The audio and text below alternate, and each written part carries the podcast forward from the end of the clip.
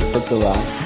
Va bene così per la prossima volta. Buonasera, buonasera, buonasera. Benvenuti in diretta da Mogliazze, dallo studio televisivo del dottor Mozzi. Siamo appunto qua, quindi diretta streaming da YouTube, canale Milano 1. Come sempre poi questa trasmissione poi va anche in televisione, quindi su Telenova al venerdì sera alle 23 e al sabato in replica alle 13.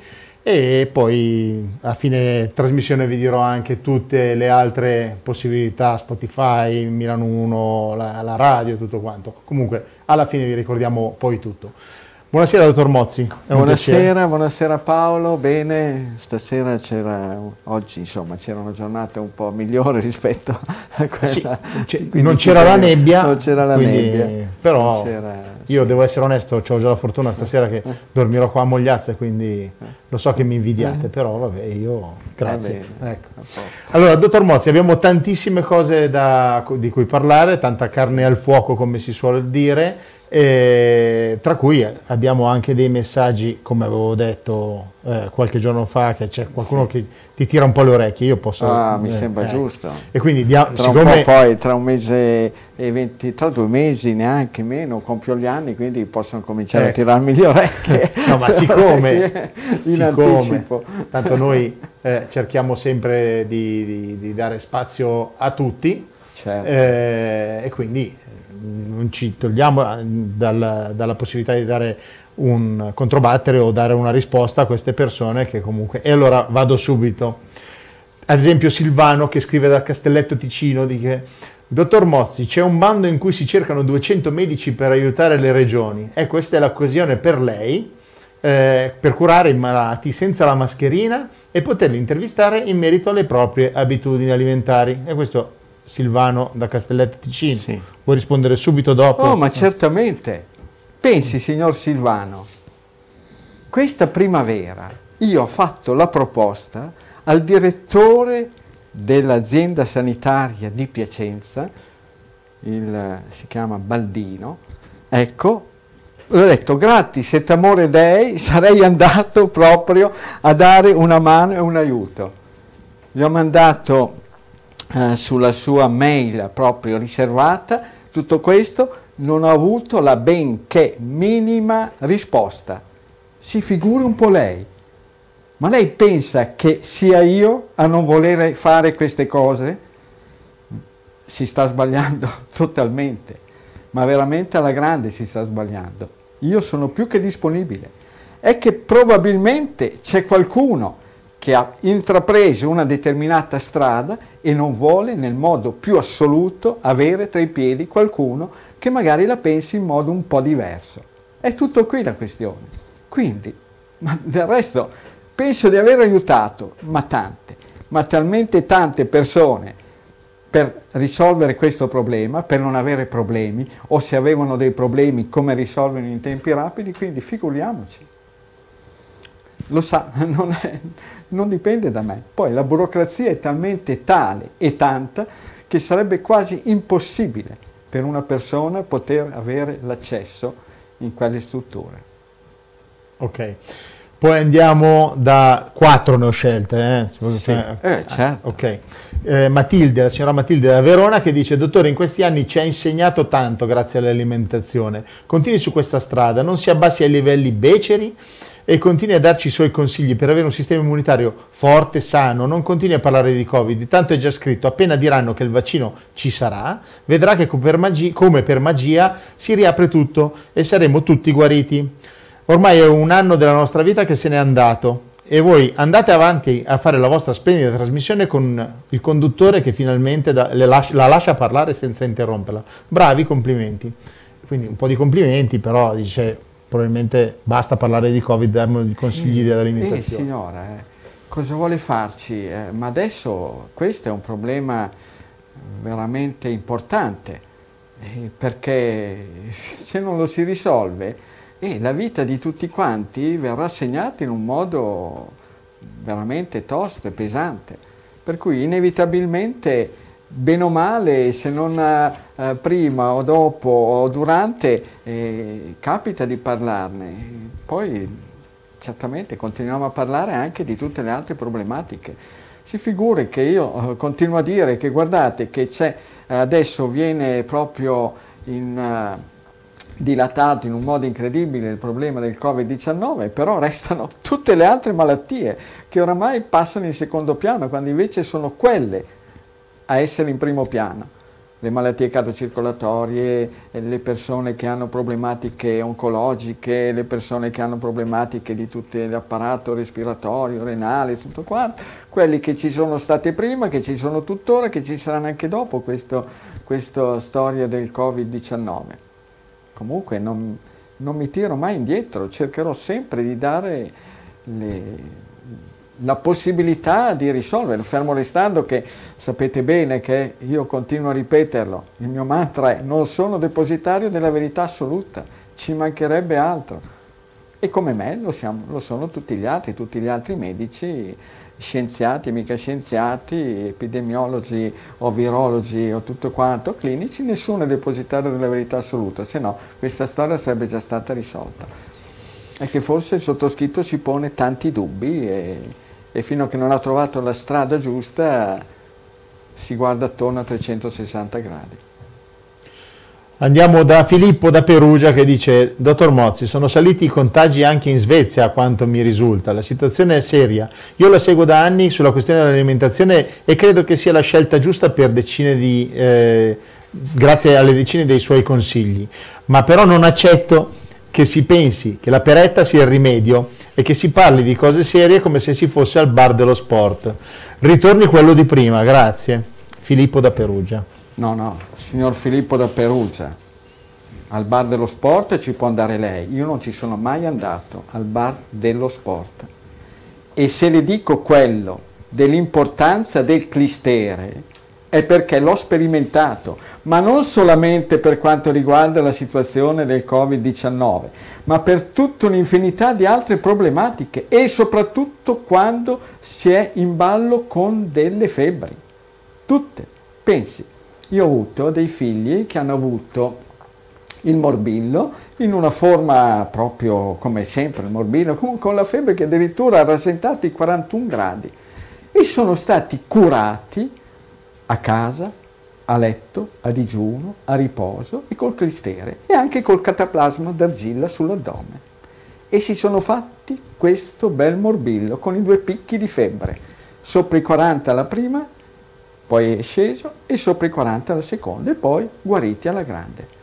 Quindi questa storia qua non è una barzeccola, non è una barzelletta, è una cosa serissima, perché il centro dello stato infiammatorio è sempre l'apparato digerente e del resto basta provare a sperimentarlo, non costa niente, al massimo il costo sono 6, 7, 8 euro per comprarsi la peretta, ma questo qua è il metodo migliore, del resto si vede bene che risultati vengono ottenuti. Riguardo alla Svezia, ma ci mancherebbe altro che in Svezia non ci siano i contagi, ci sono e come, ma avete presente quali sono i dati?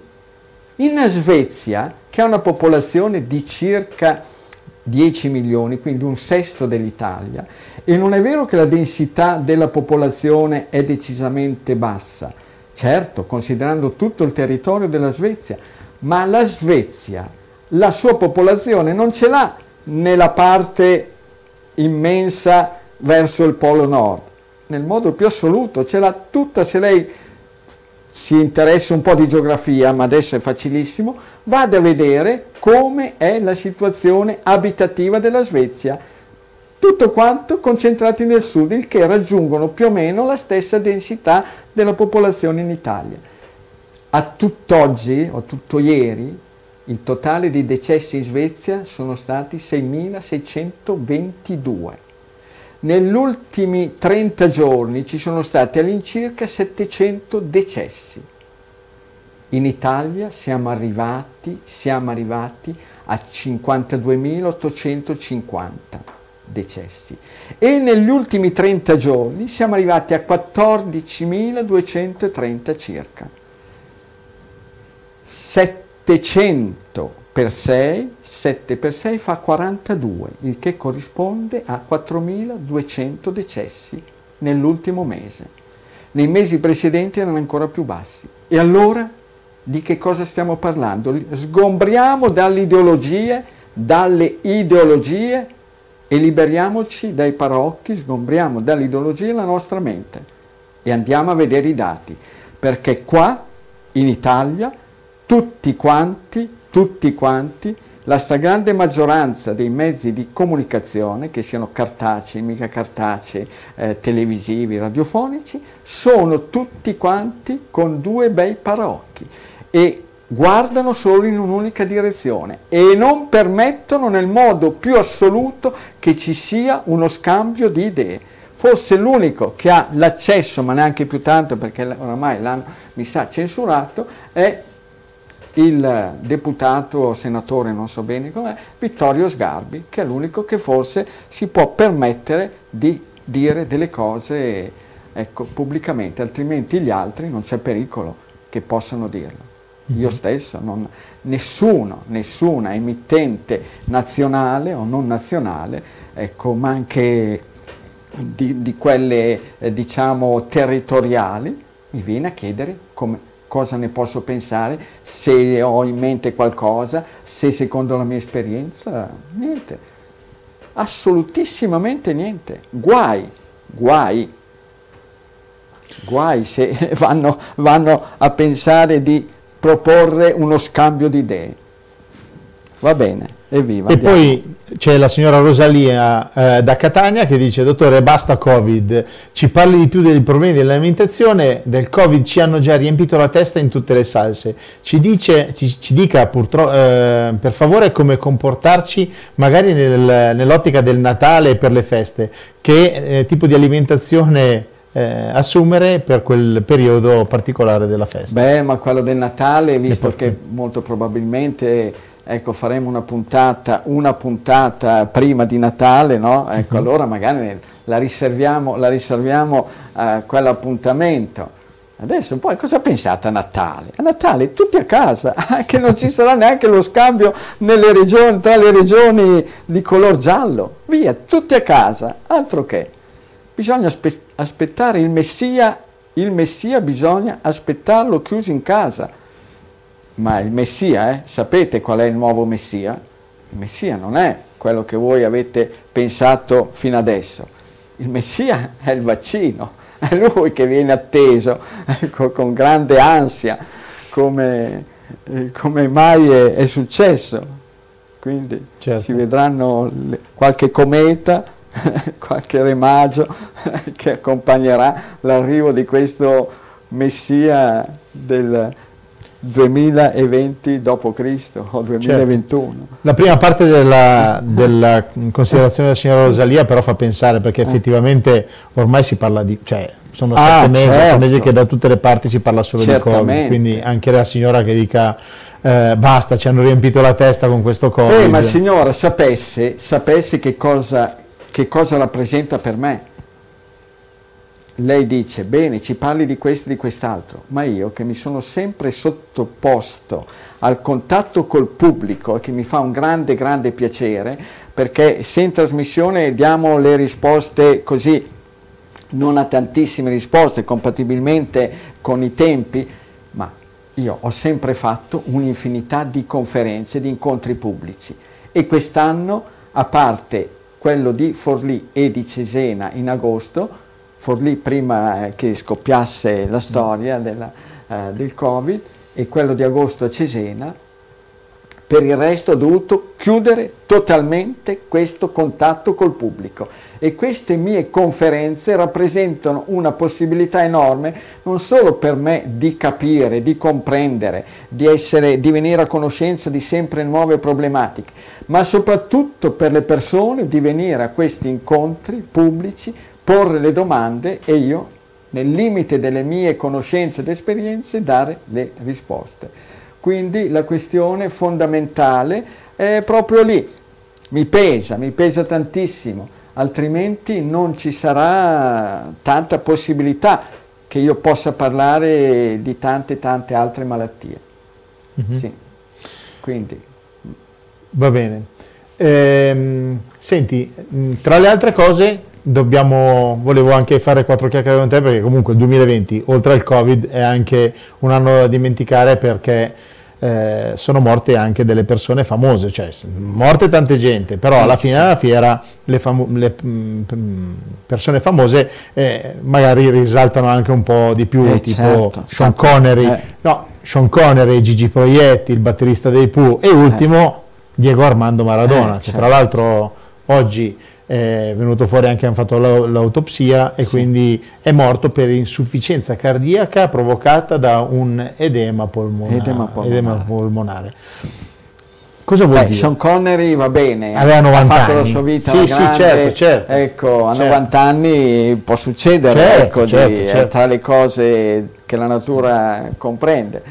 E Diego Armando Maradona, grandissimo calciatore, per quanto riguarda altri aspetti sicuramente possono essere discutibili, ci mancherebbe altro, e senza contare, no, la famosa storia che senza peccato scagli la prima pietra, però insomma il fatto che la morte di Maradona abbia interessato tutte le nazioni di questo mondo, tutti gli stati, anche di qualsiasi fede, religione, di qualsiasi colore politico meno, tutti quanti, ma penso che neanche se fosse morto il presidente degli Stati Uniti o della Cina o il Papa, secondo me ci sarebbe stato un tale movimento di massa planetaria come è successo per Maradona, e sicuramente mi ha fatto venire molto in mente il decesso di Bettino Craxi, che si era rifugiato in Tunisia per le note vicende, diciamo così, con la legge italiana, ed era affetto dal diabete, e poi erano arrivate altre complicanze a livello renale, e si era spostata un'equipe medica italiana di un noto ospedale milanese, ed erano andati appunto a Tunisi per vedere di risolvere il problema. Venne operato, se non sbaglio, per queste storie a carico dell'apparato renale, e dopo un mese ci fu il problema di un arresto cardiocircolatorio.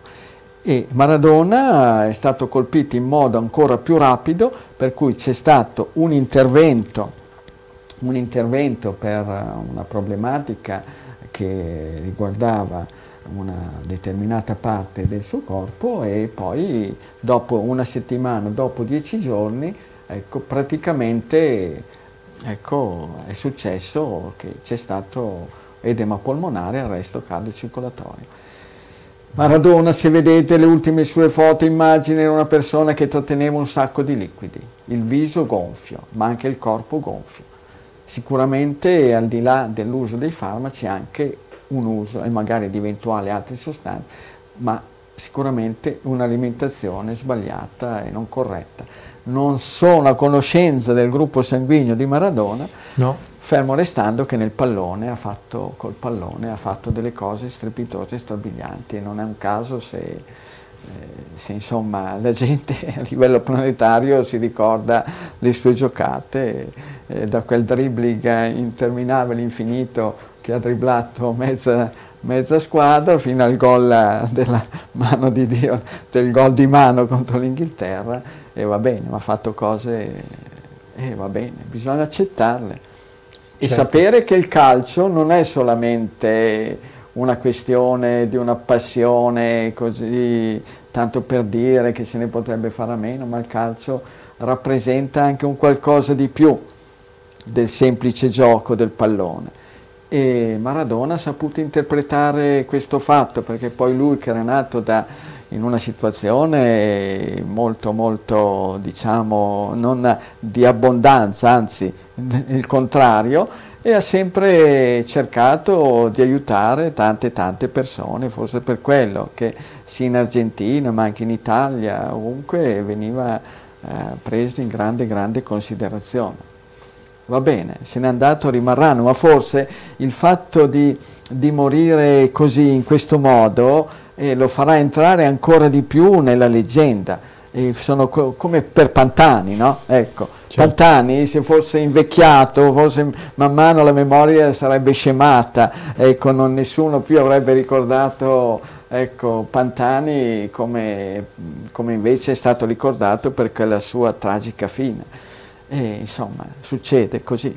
E invece diversamente, certo, Proietti aveva 80 anni appena compiuti, anzi li ha compiuti il giorno del suo decesso. A volte ci sono dei percorsi segnati, ci sono delle cose che succedono perché magari, chi lo sa, c'è qualcosa che noi non possiamo capire e non possiamo comprendere e che magari è al di sopra di noi.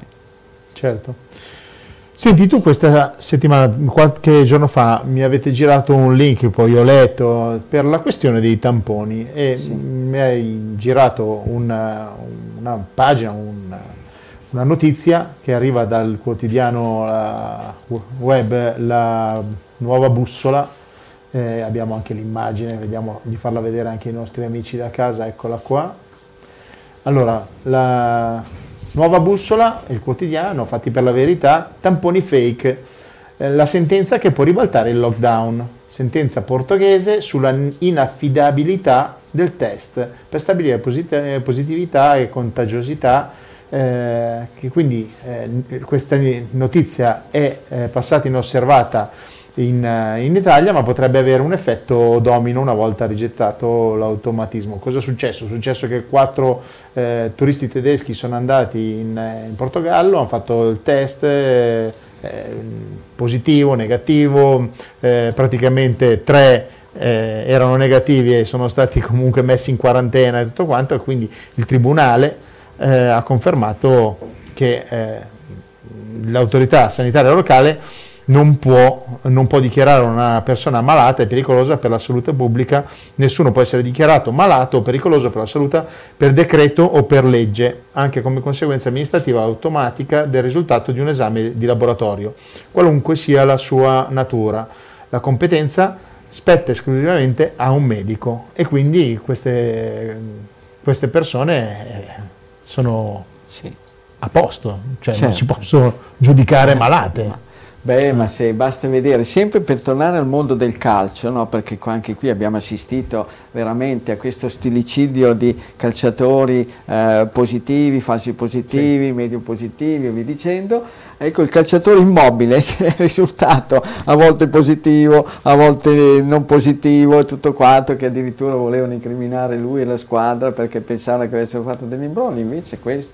Ma non è stato adottato questo sistema, se è ritenuto di scegliere questo comportamento, e si vedrà, saranno i risultati che stabiliranno se le cose sono giuste o sbagliate. Del resto, guarda, è appena stato concluso nella provincia dell'Alto Adige questo test di massa con insomma su questa popolazione, che nell'Alto Adige sono all'incirca 500.000 di persone, sono state sottoposte al test 360.000 persone, sono risultati positivi praticamente l'1%, il 3.600 persone. 3.600 persone sono stati fatti, guardate che dispendio di risorse, di energie, di tempo e tutto quanto. E tutti asintomatici, nessuno che aveva un problema. Con grande giubilo, ecco, il presidente Compacer della provincia ha detto: abbiamo evitato che avvenisse un disastro, che ci fossero 90.000 contagiati. Mamma mia, ma chi lo può dire? Ma come fate a dirlo? Magari queste persone che erano positive avevano già contagiato gli altri. Ma pensate invece che erano tutti asintomatici. È questo il segreto della storia, e non ne vogliono sapere. Vedi il signore con cui ho aperto la trasmissione, che mi ha detto che questa è l'occasione per me di andare. Certo, e come possiamo andare? E andare d'accordo che io sono per ritenere che gli asintomatici non sono coloro che dispensano la peste e invece sono quelli che hanno in tasca e dentro di sé la risposta, la risoluzione per questo Covid-19, che forse se avessero dato retta a Piero Mozzi, visto che mi sono messo all'opera già alla fine di febbraio e le cose che dicevo alla fine di febbraio sono le stesse identiche cose che dico oggi stesso, ossia il 27 di novembre 2020. Magari qualche risultato in più forse lo si sarebbe ottenuto. Dico sempre forse perché la certezza, come sempre vi dico, che le maratone si vincono al 42esimo chilometro e 190 metri, bene, si ha sempre solo quando si sono visti i risultati finali.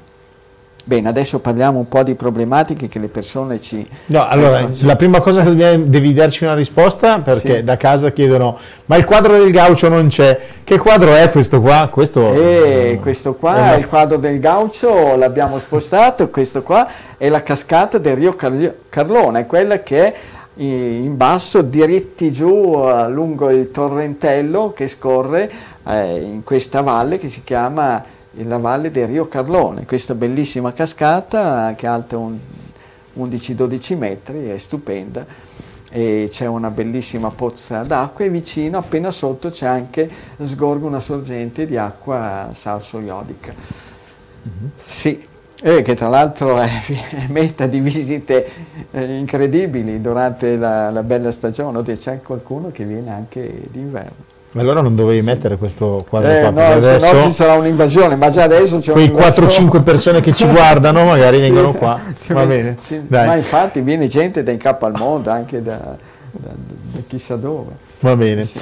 Senti, allora, iniziamo con... Non è la cascata del Niagara o dell'Iguassù, ma comunque fa il suo bel...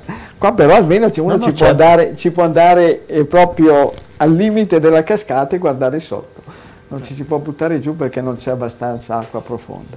Bene, allora la signora Concetta, che ci scrive dalla Sicilia, ci sta guardando, gruppo 0, sì, dice che soffriva di una forte dermatite alle mani che si presentava come una scottatura, ha iniziato a seguire e a provare i consigli che hai dato tu in trasmissione durante la trasmissione qualche mese fa, ha tolto il latte, i derivati, la carne di maiale, gli insaccati, la pasta, e dice il pane però ogni tanto lo mangio, però le dico che il problema è scomparso totalmente e quindi la ringrazio. Beh, signora Concetta, beh certo, poi Concetta è un nome caratteristico proprio, forse dominante, lo era, adesso magari stanno cambiando un po' le cose, della Sicilia, brava, bravissima, complimenti.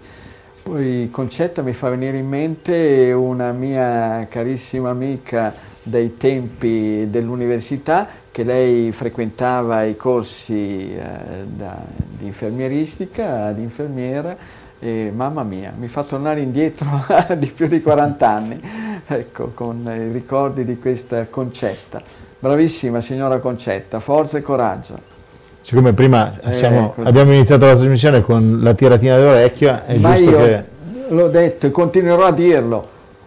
Mi fanno piacere così gli elogi, gli incomici, ma la cosa che mi fa più piacere sono le critiche, perché quando mi fanno le critiche io cerco sempre poi di tirare fuori il meglio da me stesso. Quindi, continuo a dirlo, la critica deriva dal greco antico krinein, giudicare, diversamente da polemizzare, che deriva da polemizzo, che deriva a sua volta da polemon, guerra, fare la guerra. No, krinein, criticare è giusto, ci mancherebbe altro. È quello che continuiamo a fare anche noi, che io continuo a fare per questa situazione del Covid-19. Fare delle critiche, non sono fare la guerra, perché la finalità è quella di risolvere le cose. Penso che avrei potuto dare un grande, grande contributo, grandissimo contributo per risolvere le cose, seguendo una strada diversa. Ok. Prima mezz'ora andata, facciamo un minuto di pubblicità, torniamo subito. Hai un tetto di proprietà? Stai cercando una soluzione che ti permette di stracciare le bollette di energia a gas e metano? Lo sai che se installi un impianto di nuova generazione con accumulo e pompa di calore, hai subito una detrazione del 50%?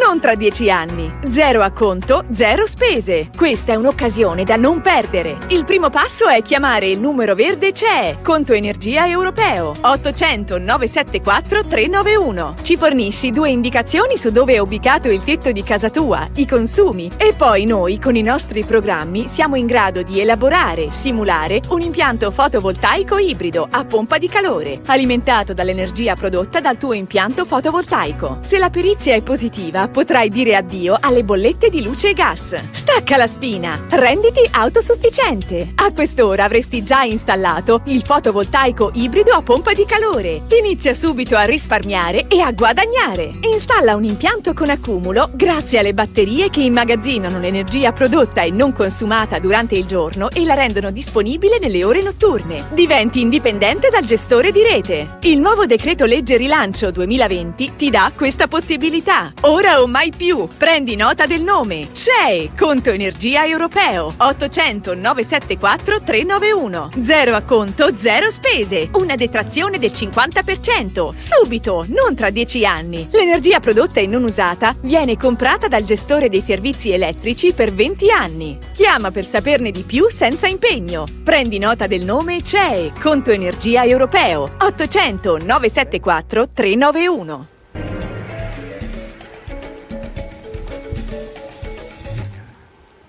Eccoci nuovamente in onda da Mogliazze.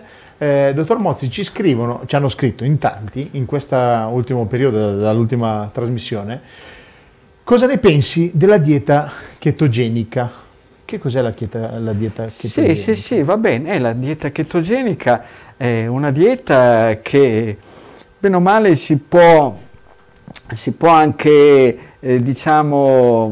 assimilare in modo semplice e proprio elementare, e è quella che prevede praticamente la riduzione drastica, non dico l'eliminazione, ma quasi, degli amidi, dei carboidrati, degli zuccheri, e sostituirlo con le proteine e sostituirlo con i grassi.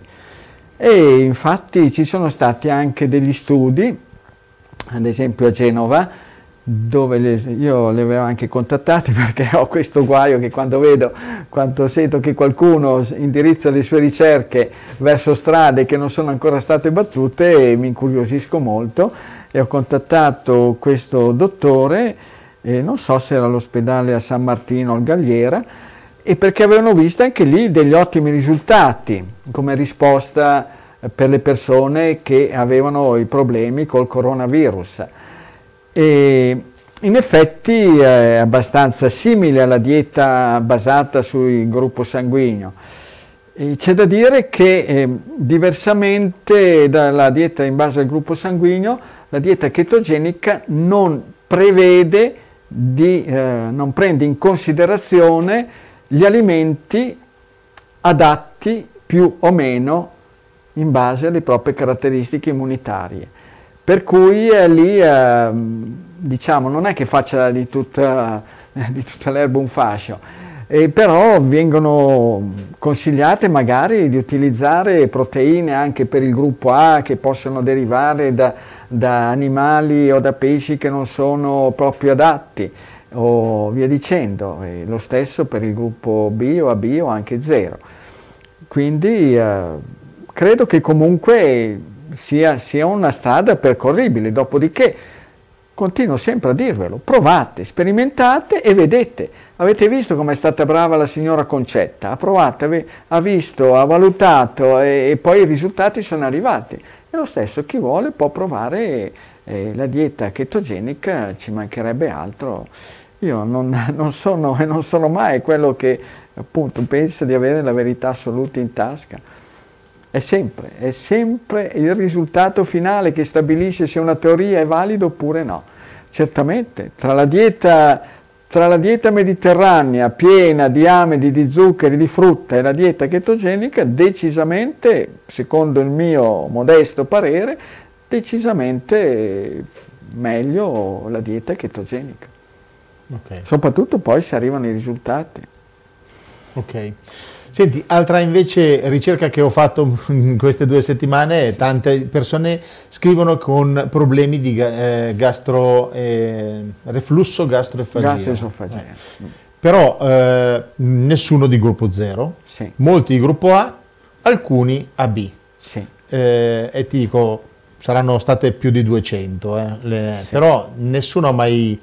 di gruppo 0 ha lamentato questa problematica, molti di gruppo A, di questi oltre 200, e tanti a B. Possiamo dirgli, puoi dire qualcosa? Il reflusso gastroesofageo, che è la conseguenza di uno stato infiammatorio prolungato, per cui insomma c'è da sapere che abbiamo la bocca, poi c'è l'esofago, il cibo dalla bocca, trituriamo tutto coi denti, dovremmo farlo bene, più che bene, il cibo scende giù nell'esofago, arriva nello stomaco, tra l'esofago e lo stomaco c'è una valvola che si chiama cardias. Quando c'è una situazione infiammatoria, magari prolungata, può essere che questa valvola del cardias non funzioni più bene, non faccia più il suo lavoro di valvola, e quindi se non chiude più bene, una volta che lo stomaco è finito nello stomaco, sì, che il cibo è finito nello stomaco, cosa succede? Succede che se abbiamo introdotto del cibo che non è tanto adatto a noi, se l'abbiamo combinato anche malamente, può essere che ci sia questo reflusso, che permette al cibo di risalire tornando indietro verso l'esofago. E lì, a secondo poi della gravità o meno della severità, lì si può sviluppare poi l'esofagite da reflusso, ossia la mucosa che riveste le pareti dell'esofago va incontro a uno stato infiammatorio e si può arrivare ad avere delle forme semplici, meno semplici, un po' più complicate e severe, severissime. Ecco, per quanto riguarda questa forma, questa patologia. E poi c'è da dire che spesso e volentieri il reflusso gastroesofageo è abbinato all'ernia iatale. Per cui l'ernia iatale è che invece lì l'anello che praticamente circonda l'esofago, quando l'esofago termina poi nello stomaco, quell'anello lì diventa meno forte e potente, perde buona parte della sua funzione, per cui si dilata e c'è una parte dello stomaco che risale al di sopra del diaframma, perché l'esofago, dovete pensare, che attraversa il diaframma è quella membrana che separa i polmoni dall'apparato digerente, e c'è questo anello, ecco, sempre bello compatto, forte, robusto, che è programmato per non fare appunto scattare, ecco, lo stomaco al di sopra, ossia al di sopra nel diaframma, e quindi vanno di pari passo in genere, reflusso gastroesofageo e ernia iatale. Certamente il cibo sbagliato, le combinazioni sbagliate possono determinare questi problemi. Il reflusso gastroesofageo, se tipo il latte, i derivati del latte, già a partire dalla colazione possono essere tra i maggiori responsabili, poi abbinati a dei prodotti da forno dolci, figuriamoci. Latte, derivati del latte con biscotti magari pieni di farine, burro e lievito, oppure brioche e cose del genere, lo stomaco va incontro a dei problemi, tra cui ci può essere una forma infiammatoria proprio dello stomaco, una gastrite, ma ci può essere un reflusso gastroesofageo con poi conseguente esofagite. Andiamo avanti? Avanti. Andiamo avanti. Allora, buonasera, complimenti per la trasmissione. Sono Simona, gruppo 0 positivo, 42 anni, da Alessandria. Sono stata malata di leucemia nel 2017. Per ora i controlli vanno molto bene, sono normopeso, sto seguendo i suoi consigli. Ogni tanto sgarro, mangio qualche agnolotto. Ho notato che ogni tanto ho un prurito sulla testa e in viso e mi sono comparsi delle macchie come funghi sulla schiena. Devo stare attenta? Grazie, dottore. Allora, il gruppo di Simona è zero positivo. Non ci ha detto che tipo di leucemia ha avuto. Una leucemia acuta, una leucemia cronica? E non ci ha detto in che modo, in che situazione adesso e come ha risolto il problema, se con trattamenti farmacologici oppure in qualche altro modo. Ci sta seguendo, quindi sì. Mieloide acuta, sì. E in che stagione, se ce lo potesse dire. Se ci sente... Sì. E certamente l'alimentazione è fondamentale, è importante. Chiedetevi come mai improvvisamente il nostro sistema immunitario è come se impazzisse. Cominciano ad alterarsi tutti quanti i valori del nostro sangue. Settembre 2017. Settembre 2017. Presto, cerchi di capire, e l'insorgere è stato proprio lì, a settembre 2017. Vedi, questo qua sarebbe proprio un caso stupendo di avere questa persona, questa signora Simona, averla di persona presente per poterle fare tante domande, sapere quando è cominciato, in che modo è cominciato, con che cosa, con febbri, con stanchezza, con quali cose... Certamente settembre potrebbe essere che ha passato la stagione estiva ad utilizzare, i mesi estivi, ad utilizzare degli alimenti abbastanza tosti e severi per il suo gruppo sanguigno. E posso pensare alla frutta, ai dolci, ai gelati, ai meloni, alle melanzane, queste cose. E in concomitanza di uno scarso apporto di proteine, perché se andassimo a vedere, se ci fosse la possibilità di fare ricerca e se nei centri preposti alla cura... La signora scrive adesso, che dice, tra l'altro è venuta ai tempi, quando hai fatto la conferenza a Novi Ligure, è venuta lì nel pubblico, e dice, è iniziato tutto con dei lividi sul corpo e dice, mi hanno preso per i capelli. Sì. Quindi settembre 2017 è iniziato tutto con dei lividi sul corpo. Sì, e quindi non se n'è accorta prima di qualcos'altro, di stanchezza, di febbre, febbriciattole, robe del genere. E lei si ricorda, questa signora Simona, qual è stata l'alimentazione che lei ha seguito, ad esempio, nel mese di agosto? Dov'è che era andata a parare, a rifugiarsi come... alimentazione. È iniziata comunque, con la stanchezza. Sì, stanchezza. Perché in genere è lì, è la stanchezza. O febbre o stanchezza sono i primi segnali. E potrebbe essere anche un eccesso di frutta, il fruttosio. Ero al mare in Sardegna quando è iniziato.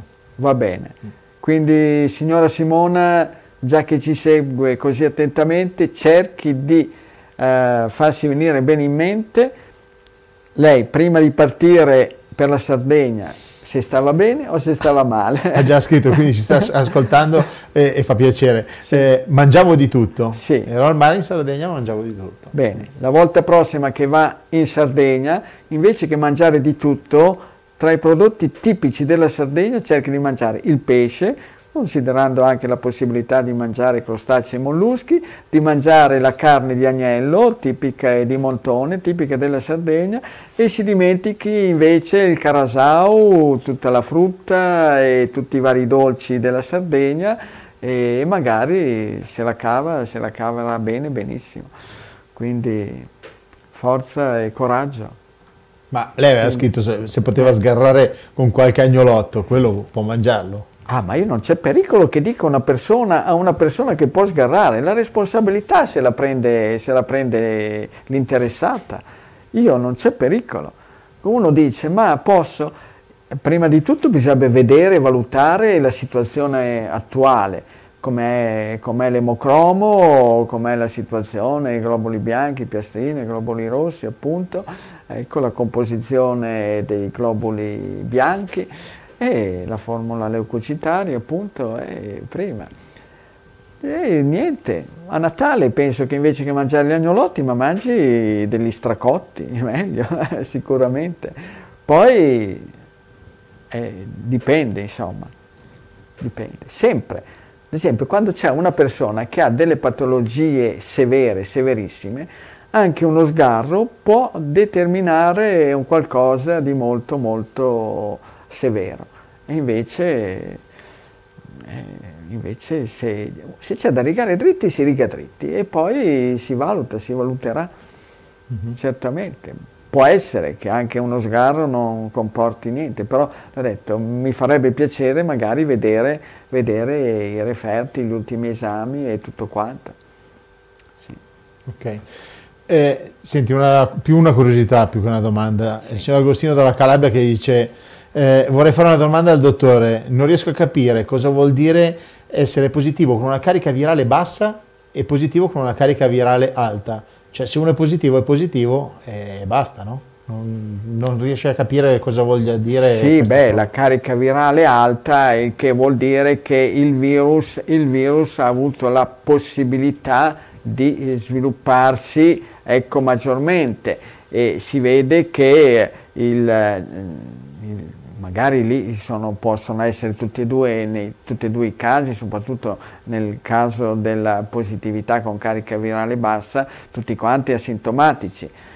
E quindi vuol dire che dipende sempre dalle nostre caratteristiche immunitarie. Se noi abbiamo il sistema immunitario a posto, valido, per come è stato programmato, ecco, la carica virale può essere decisamente più bassa.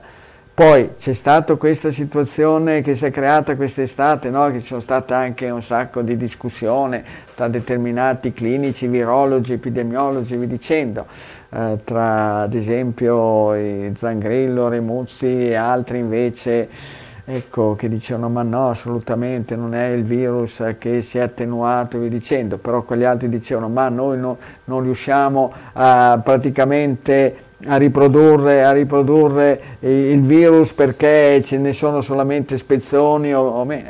Tutto lì dipende, ma l'importante è carica virale bassa è sicuramente meglio, carica virale alto basta prendere sempre in considerazione il fatto che bisogna stare attenti e fare in modo, perché il succo della questione è proprio lì,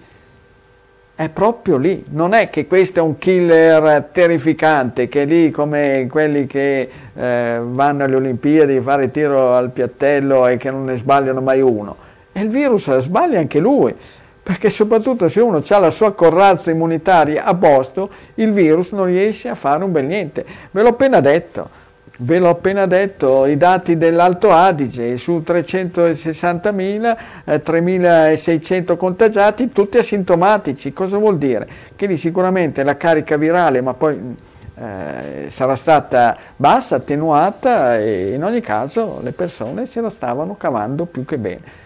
È che non è ancora stato chiarito se gli asintomatici possono contagiare un'altra persona oppure no. Non sono ancora state fatte queste ricerche, eppure sarebbero fondamentali.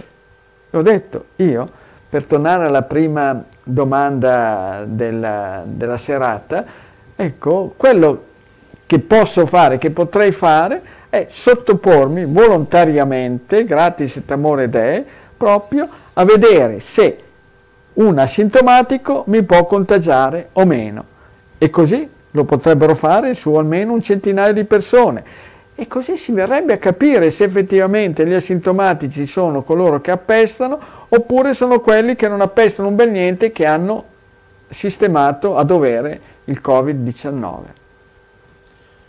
Qui invece c'è un ragazzo di 19 anni, gruppo A positivo, che dice: secondo lei, dottor Mozzi, sarebbe giusto fare 2 giorni di digiuno a settimana solo con l'acqua? Certo, può essere. Il digiuno è un ottimo sistema, un ottimo metodo, un ottimo rimedio per permettere al nostro organismo di disintossicarsi. 2 giorni per settimana mi sembrano un po' tanti.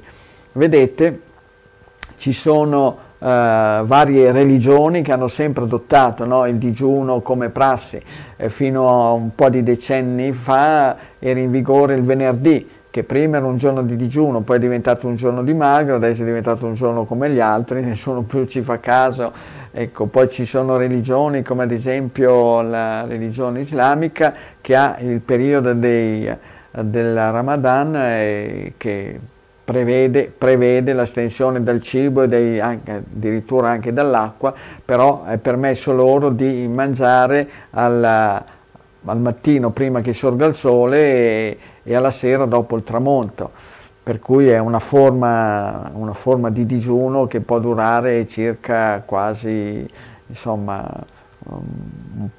non dico 24 ore, ma un 16-17 ore. Certamente il digiuno è indispensabile quando si è malati. Quando si è malati, per quello che l'ho detto anche quando abbiamo parlato stasera, sempre quando sono stato, ecco, diciamo così, ecco, sollecitato, e che si è parlato della storia quasi infantile, puerile del clistere. Riposo, digiuno, clistere, hanno sistemato tante, ma tante di quelle problematiche. Io l'ho imparato su di me, perché i miei genitori mi hanno insegnato queste cose, e allora che non esistevano gli antibiotici, che non esistevano tanti medicinali, che non esistevano neanche tanti medici, perché ad esempio a Bobbio ce n'era uno che serviva per tutta la popolazione. Allora la popolazione di Bobbio, del comune, non è come adesso, 3.500 abitanti circa, allora era più di 6.000, ecco, e serviva, e la gente sapeva come cavarsela, ma anche adesso se la potrebbe cavare. È che non è stata adottata questa possibilità, questa scelta di curare le persone a casa. Questa sarebbe stata una possibilità vincente. Invece hanno creato il terrore, e la gente appena ha 2 o 3 linee di febbre, via a intasare i pronti soccorsi, il che i pronti soccorsi sono saltati per aria. E poi sì, sono venute meno tutte quelle, diciamo così, conoscenze che si sono sempre tramandati per decenni, per generazioni, le persone che non avevano tanti soldi, che non avevano cultura, che non avevano studiato, appunto, che avevano fatto a malapena la quinta elementare o una terza media o una professionale e via dicendo, e sapevano come gestire la salute di tutti quanti. Noi, i nostri genitori proprio ci gestivano. Quando c'è stata l'asiatica, o quando avevamo il morbillo, perché il morbillo ce lo facevamo tutti quanti, ci facevamo il morbillo, e se la sapevano gestire, non andavano a chiamare il medico. Basta.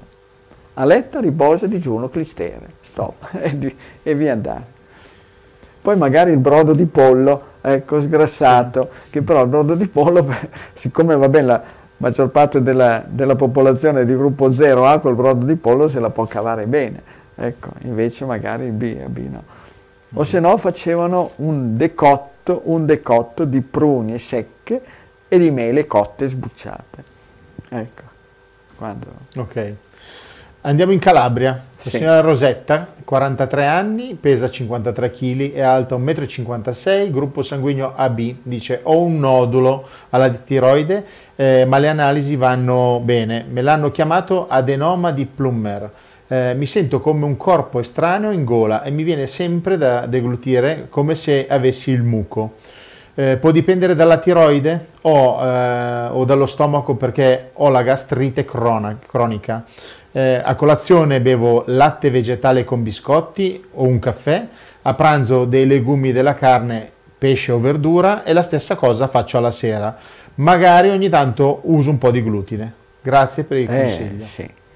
Ma signora Rosetta, di dove? Della Calabria? Dice Calabria, non ci dice di provincia dove. Di Catanzaro. Provincia di Catanzaro. Senta, non credo proprio che c'entri quel nodulo tiroideo con le sue problematiche in gola, deglutire o che si sente il catarro. Comunque è importante che la tiroide funzioni, nodulo o non nodulo, che funzioni regolarmente. Per vedere se funziona regolarmente guardate, controllate il TSH, ossia che ha la sigla TSH, ormone tirostimolante. È lui che stabilisce, che sancisce se la tiroide funziona bene oppure se funziona troppo, e vuol dire che siamo in ipertiroidismo, che funziona poco, il che vuol dire che siamo in ipotiroidismo. Certamente già con quella colazione lì c'è il caso che lei vada incontro a dei problemi di infiammazione dello stomaco, di gastrite. Se proprio vuole dei biscotti, ma si faccia o cerchi o trovi i cosiddetti, quelli che io chiamo brutti e buoni, fatti con le mandorle. Però deve sapere che la tiroide non ama tanto vedersi circondata da dolci, zuccheri, amidi, farinacei e anche frutta, visto che in Calabria approfitti e mangi tanto pesce. I legumi ce ne sono tantissimi anche in Calabria, dai gruppo AB, dai borlotti, alle lenticchie, ai piselli, se la cava più che bene, e quindi può vedere di risolvere questa storia. Innanzitutto veda, scriva quando ha questi problemi della deglutizione, del muco, del catarro, si scriva che cosa lei ha mangiato nel pasto precedente, che così arriverà a capirlo. Facilmente è arrivata per quanto riguarda la tolleranza verso il glutine, forse è arrivata al capolinea. Però ricordarsi che per il gruppo AB gli alimenti cosiddetti senza glutine, ecco, c'è da valutarli per bene, c'è da valutare che cosa contengono, perché possono contenere amido di mais, grano saraceno, e che sono cose, alimenti, farinacei, cereali, simil cereali, che non sono tanto adatti alle persone di gruppo AB. Qui invece da Chieti, sì. Il signor, il nome lo mette, è però un gruppo zero, dice vorrei capire perché non dovrebbe essere vietato il consumo della carne di animali selvatici, la cosiddetta carne nera, tipo quella dei cinghiali. Vorrei capire cosa dice il dottor Mozzi, cosa ne pensa il dottor Mozzi. Secondo sì. Questo signore la carne di animali selvatici non andrebbe mangiata. Ma il cinghiale tra l'altro è un suino, per cui la carne di suino meno la usiamo, sia che sia di animale allevato, sia che sia di animale ecco, selvatico, è meglio lasciarla perdere. Ha detto che il gruppo del sangue di zero. È il gruppo zero, ma io invece credo che con gli altri animali selvatici se la può cavare più che bene, dal cervo, al daino, al capriolo, anche alle lepri, ma certamente provi, lo veda. Col cinghiale può avere qualche problema. E poi, ma lei faccia... Dove abita questo signore? A Chieti. A Chieti, beh, Chieti anche in Abruzzo sicuramente ci sarà pieno di animali selvatici, di cervi, daini e caprioli che oramai stanno occupando e popolando loro l'Appennino. Secondo me non dovrebbe avere nessunissimo problema. Poi ci sono sempre le eccezioni, no? Lo continuo a dire, che le eccezioni esistono, esisteranno sempre, che però continueranno a confermare la regola. Certo, okay. Bisogna cucinarli in modo corretto, Ecco, non riempirli di intingoli, di grassi, e friggere, mica friggere, niente. Senti, qua è arrivato un messaggio, grande dottor Mozzi, ho fatto il mio slogan, il pesce giusto e le verdure giuste, e poi potete scalare tutte le montagne che voi vorrete. Infatti io sono cardiopatico da 3 anni, seguo la dieta, il mio risultato è che faccio 1000 metri di dislivello in 1 ora e 15 minuti. Ogni fine settimana percorro questo mio sentiero con il risultato sopra descritto. Ho eliminato tutte le medicine, sono stato visitato dal coronavirus in marzo 2020, mi è passato circa in 3 ore con forti dolori articolari, un formicolio alla lingua e per 3 giorni ma senza febbre. Questo coronavirus io l'ho sconfitto grazie al dottor Mozzi. Quindi dottor Mozzi batte coronavirus 1-0, palla al centro. Grazie, grazie mille. Che gruppo del sangue ha? E non lo scrive, se ci sta ascoltando, se ci dice il gruppo sanguigno. Sì. Bravo, bravo, complimenti. Il nome è? Il nome è Piero anche lui. Piero, va bene, Piero, evviva i Pieri. Sì, bravo, bravissimo, complimenti. Certamente, il coronavirus non è così terribile come viene descritto, accidenti, non lo vogliono capire, hanno creato il terrore, ma non c'è da creare terrore, c'è da creare conoscenza, se no addio, non ci siamo, non si risolvono le cose.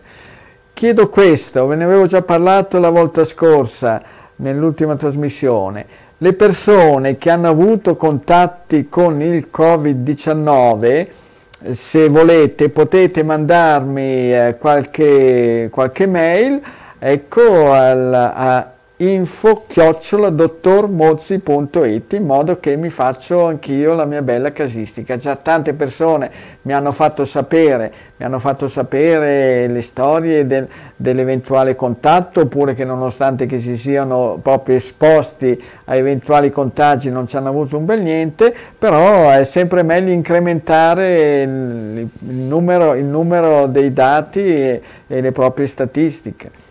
Sì, bravo, coronavirus si può sconfiggere, ci mancherebbe altro.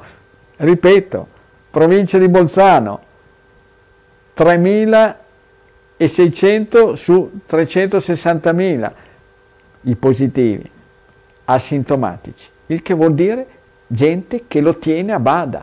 Questo è un virus che lo si può tenere a bada, non è stato capito, se ancora oggi, ancora stasera al giornale radio dicevano sì, questa storia, quest'estate in Sardegna hanno aperto le discoteche, il bilionaire, e via dicendo, e ci sono stati questi contagi, ma se fosse stato per me quest'estate ci sarebbe stato un contagio 10 volte superiori e saremmo usciti già alla grande, perché in quest'estate attività fisica all'aperto, bagni oppure al mare, ai monti, ai laghi, al fiume e via dicendo, ciclismo, sport come camminate, tutto quanto, sudate, raggi ultravioletti, praticamente il virus non creava problemi a nessuno.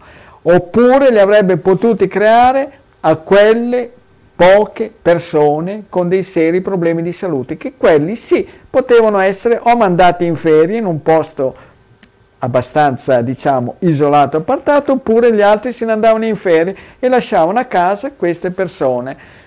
Sarebbe finito tutto. Invece guarda, ancora adesso, proprio si è persa questa opportunità di fare in modo che, visto che i giovani non ce n'è uno, se non dei casi proprio uno su chissà quanti che ha qualche problema, fermo restando che magari anche i giovani che hanno magari delle problematiche severe, perché ci sono anche dei giovani con dei linfomi, mielomi, con leucemie e via dicendo, allora quelli bisognava tenerli molto molto ben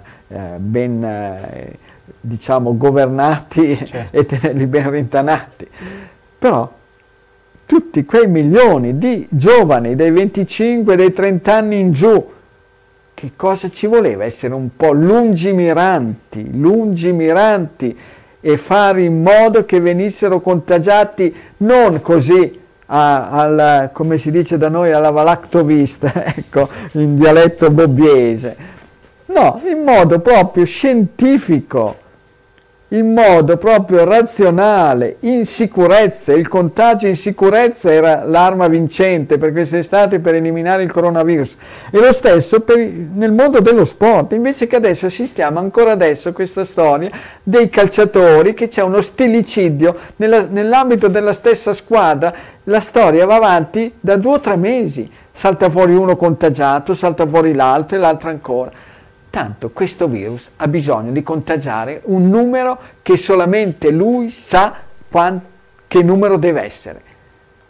Però noi abbiamo l'arma vincente che è il nostro sistema immunitario, e più ci contagiamo in sicurezza, non come quel tizio là di Londra, ecco, con quei a volte capelli un po' da suonato, diciamo così, che poi c'è rimasto dentro anche lui, e da lì è cambiato da così a così, no? Prima niente, lasciamo stare, facciamo immunità di gregge, poi gli è capitato, addio, tutto il contrario, chiudiamo tutto subito, assolutissimamente. Ecco, queste cose qua. Invece il contagio in sicurezza. In sicurezza vuol dire far sì che il nostro sistema immunitario agisca come deve agire, come sempre è stato. Quindi va bene aspettare il nuovo messia, ossia i vari vaccini, ma secondo me il vero messia ce l'abbiamo dentro di noi, che è il nostro sistema immunitario, che se non lo debilitiamo, se non lo affossiamo, se non lo bruciamo, mamma mia, è a posto, se ne fa un baffo del Covid-19. Certo. Allora, ci fermiamo un attimo per della pubblicità e torniamo subito. Un minutino, state con noi. Arrivederci. Qui, stacco.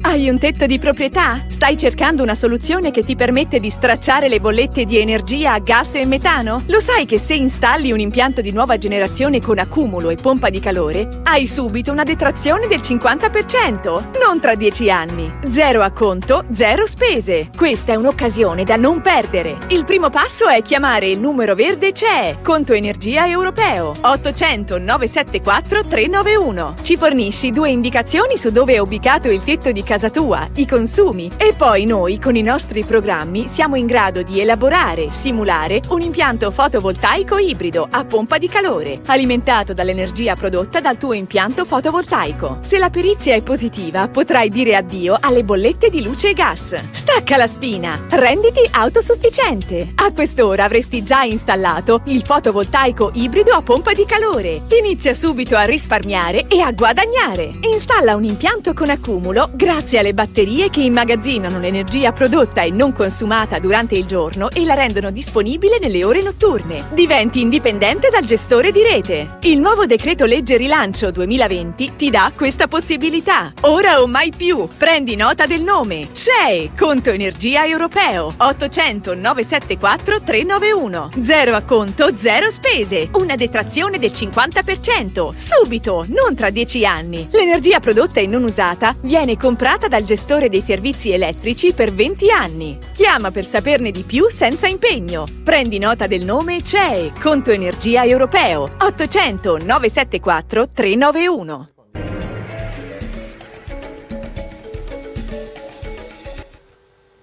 Rieccoci nuovamente in diretta. Dottor Mozzi, andiamo avanti con le domande da casa e le tue risposte, i tuoi consigli. Allora, c'è una ragazza di 24 anni che è gruppo 0 positivo, vive a Ferrara e dice: sono all'ultimo anno di infermieristica, ma ultimamente sto soffrendo di presincope.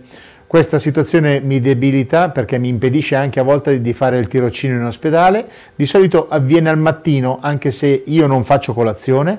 Il punto è che mi sveglio, mi sento bene, inizio a fare le mie cose e dopo un paio d'ore mi arriva la sensazione di un forte capogiro, la nausea e il vomito, e mi devo inevitabilmente stendere. Grazie se mi può dire qualcosa. Sì, certo, possiamo dire qualcosa, mi farebbe piacere, che però si chiama questa giovane Ah no, sai che è un ragazzo, è Francesco di 24 anni. Francesco? Sì, se succede a digiuno, vuol dire che allora ancora sullo stomaco la cena della sera precedente, ossia che non ha ancora ben digerito gli alimenti che ha introdotto a cena, per cui sarebbe opportuno che lei si scrivesse sempre, quando succedono questi fatti, che cosa ha introdotto. Poi bisognerebbe sapere se lei sta assumendo qualcosa come qualche farmaco, degli integratori o via dicendo. Sono cose veramente fondamentali per arrivare a capire, perché se c'è la nausea vuol dire che c'è l'interessamento dello stomaco e anche del fegato, perché la nausea non viene così a caso, c'è sempre un motivo. Quindi fare attenzione, e in ogni caso il consiglio che le do, senza neanche assumere qualcosa di particolare, visto che al mattino a digiuno introdurre qualcosa potrebbe essere magari non proprio positivo, ma la cosa che può fare è scaldarsi un paio di tazze di acqua ben calda, non dico da ustionarsi ma quasi, berla e poi vedere se lei riesce a evitare di andare incontro alla nausea, se riesce a eliminare i gas che sicuramente si sono formati nello stomaco, oppure se ancora del cibo indigerito nello stomaco potrebbe anche pensare al vomito. Mi è capitato anche a me a volte di trovarmi al mattino con dei problemi di digestione che non si erano risolti, e siccome io vado molto d'accordo con le due dita messe in gola, quando mi sono in una situazione un po' critica per quanto riguarda la digestione, due dita in gola e svuoto lo stomaco da tutto quello che c'è dentro. Ci sono invece altre persone che nel modo più assoluto non riescono ad andare incontro al vomito perché hanno una grande paura o timore. Mm-hmm. Ci saprà dire, questo Francesco da Ferrara. Certo. Ci saprà dire. Invece c'è il signor Franco da Nogara, Verona, 58 anni, che è un gruppo A, che dice: ho a che fare con un'ernia inguinale a sinistra. Il medico mi ha suggerito solo un facile intervento chirurgico, però sono un po' indeciso, vorrei capire se c'è un consiglio. Sono alto 1,80 m, peso 70 kg. Sì, l'ernia inguinale, in effetti gli interventi di ernia inguinale oramai si fanno da routine, ecco, non sono interventi invasivi, non sono interventi pericolosi.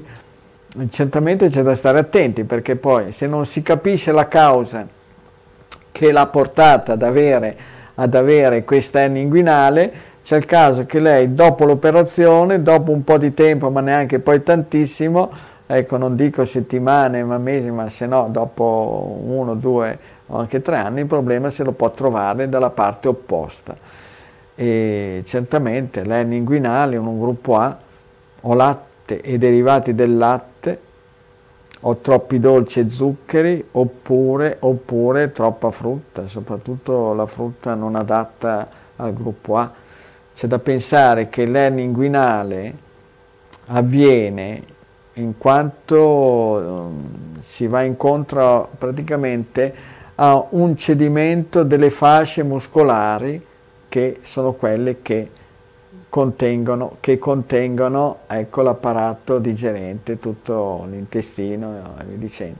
Per cui queste fasce muscolari diventano deboli, meno forti, meno robuste, e all'interno ci sono c'è la pressione che si forma come conseguenza di un'alimentazione scorretta, che porta ad avere ecco, fermentazioni, meteorismo, flatulenza e tutto quanto, e praticamente queste membrane diventano più lasse e praticamente la pressione dall'interno fa sì che l'intestino possa protrudere verso l'esterno con la formazione di queste ernie, che poi bisognerebbe vedere che gravità, ecco, che tipo di ernia è, perché magari ci sono delle ernie appena accennate che con una corretta alimentazione, con un corretto funzionamento intestinale, magari una persona può anche gestirsela senza dover andare incontro a problemi di interventi chirurgici. Ma del resto chi ha questo problema di ernia inguinale lo vede, perché a digiuno praticamente l'ernia quasi non la si avverte. E invece, a seconda di quello che uno mangia, può vedere che aumenta e come la pressione. Quindi stare molto attenti. E attenzione alla frutta, perché poi la combinazione frutta più farinacei più cereali determinano fermentazioni notevoli.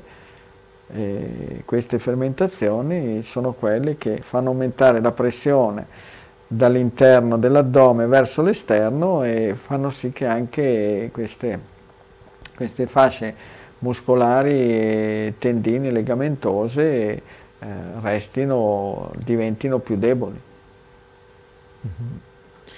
Senti, qua invece c'è una signora che si chiama Erika, è un gruppo A positivo e soffre di psoriasi da quando aveva 15 anni, oggi ne ha 46. Però dice che nell'ultimo periodo segue la dieta, ha migliorato perché prima pesava 98 kg ed era alto 1,72 m, adesso ne pesa 87, però c'ha un problema, le hanno diagnosticato l'artrite psoriasica e psoriasica e spondilite anchilosante. Dice ho anche dei problemi con la tiroide e uso Eutirox 100 e ho la pressione alta. C'è un qualcosa che si può fare? Quanti anni ha la signora? 46. Signora, cosa facciamo? La rottamiamo, eh? Guarda che qua bisogna... Stiamo freschi, se ha 46 anni, che poi il bello deve ancora venire, perché a 46 anni è l'età in cui le donne cominciano ad avvertire il cambiamento, quindi ci si sta avviando verso la stagione del climaterio, della menopausa. Adesso scrive che il suo reumatologo le ha prescritto anche cortisone e antidolorifici e un farmaco che abbassa le difese immunitarie, però dice io non sono convinta e non lo voglio utilizzare, vorrei risolvere la cosa con l'alimentazione. Grazie. Sì signora, è un discorso abbastanza complesso, lei ha problemi insomma, dall'artrite psoriasica, dalla psoriasi, da problemi cardiocircolatori, problemi tiroidei, vuol dire che si è sbilanciata tantissimo su dolci, zuccheri e cereali, e come? Quindi, quello sono tutti problemi che si possono anche risolvere, bisognerebbe sapere bene con precisione che cosa, che farmaci sta assumendo e sapere bene come sono i valori, ad esempio problemi tiroidei, ma bisogna sapere come sta funzionando la sua tiroide, se funziona bene, se funziona male, se funziona troppo poco, se è in terapia con qualche farmaco, lo stesso comunque. A digiuno l'artrite psoriasica non si fa sentire. Appena sfiora, tanto per dire, il comune pane, del glutine, sia la psoriasi che colpisce la cute, sia l'artrite psoriasica, e lei si ritrova alla grande tutti quanti i problemi. Per dire una cosa semplice, certamente. Mangia della frutta e l'artrite psoriasica si fa sentire, magari non si fa sentire l'effetto sulla cute, ma si fa sentire quello per quanto riguarda il sistema osteoarticolare, muscolare, tendineo, legamentoso. Signora, forza e coraggio, buona volontà, ha già perso un po' di chili, deve perderne ancora un po', ma non sono i chili che determinano i problemi dell'artrite psoriasica e meno che meno della psoriasi. Ci sono tante persone che sono in sovrappeso e non hanno problemi né di psoriasi né meno che meno di artrite psoriasica o di artrite reumatoide. Quindi è lì. Ma i dolci, gli zuccheri, i cereali, i farinacei, E poi comunque la psoriasi appena sgarra, appena introduce qualcosa che non tollera, la psoriasi, quella che si evidenzia sulla cute, ecco, si fa viva, altro che se si fa viva. Ha riscritto anche quel signore dalla provincia di Verona dell'ernia, dice è tutto nato dopo una crisi di tosse e da asma trascurata, tosse e alla fine della fiera è venuta fuori questa ernia non esposta. È possibile? Sì, va bene, ma tosse, guardi che come abbiamo sempre detto, la tosse non avviene così perché ci cade addosso dal cielo, non è che ci piova addosso la tosse. La tosse è una conseguenza della introduzione di alimenti che non tolleriamo. Dietro la tosse c'è sempre il reflusso gastrico. Ne abbiamo parlato in precedenza del reflusso gastrico. Quindi, come pure l'asma trascurato, ma l'asma non è che si possa trascurare. L'asma a digiuno, nessuno ha degli attacchi asmatici, nessuno, ma dopo aver introdotto degli alimenti non tollerati, dopo aver combinato in modo non corretto gli alimenti, può scattare un attacco d'asma. Per dire, gruppo A, no? Il signore? Sì. Bene. Mangia un po' di pane e pasta e poi magari mangia un arancio, mangia una banana, altro che asma. Tremendo l'asma. Mangia dei salumi, dei formaggi, arriva l'asma. Lei deve pensare che la sua programmazione genetica, prevede che lei venga colpito nell'apparato respiratorio. È tutto lì. Un altro invece viene colpito direttamente nell'apparato gastrointestinale, per cui può avere, ecco, un attacco di diarrea, un altro può essere colpito a livello di apparato cardiocircolatorio, per cui può avere un attacco ipertensivo oppure un attacco di tachicardia o di aritmia, e quindi chi è più fortunato può essere colpito invece sull'apparato, chiamiamolo cutaneo, sulla cute, come ad esempio la psoriasi, che come già in passato avevo detto viene considerata la malattia dei sani. Poi però sulla psoriasi si può instaurare l'artrite psoriasica, ma non è matematico che ci siano entrambi e si possono risolvere entrambe. Si possono risolvere i suoi problemi di asma.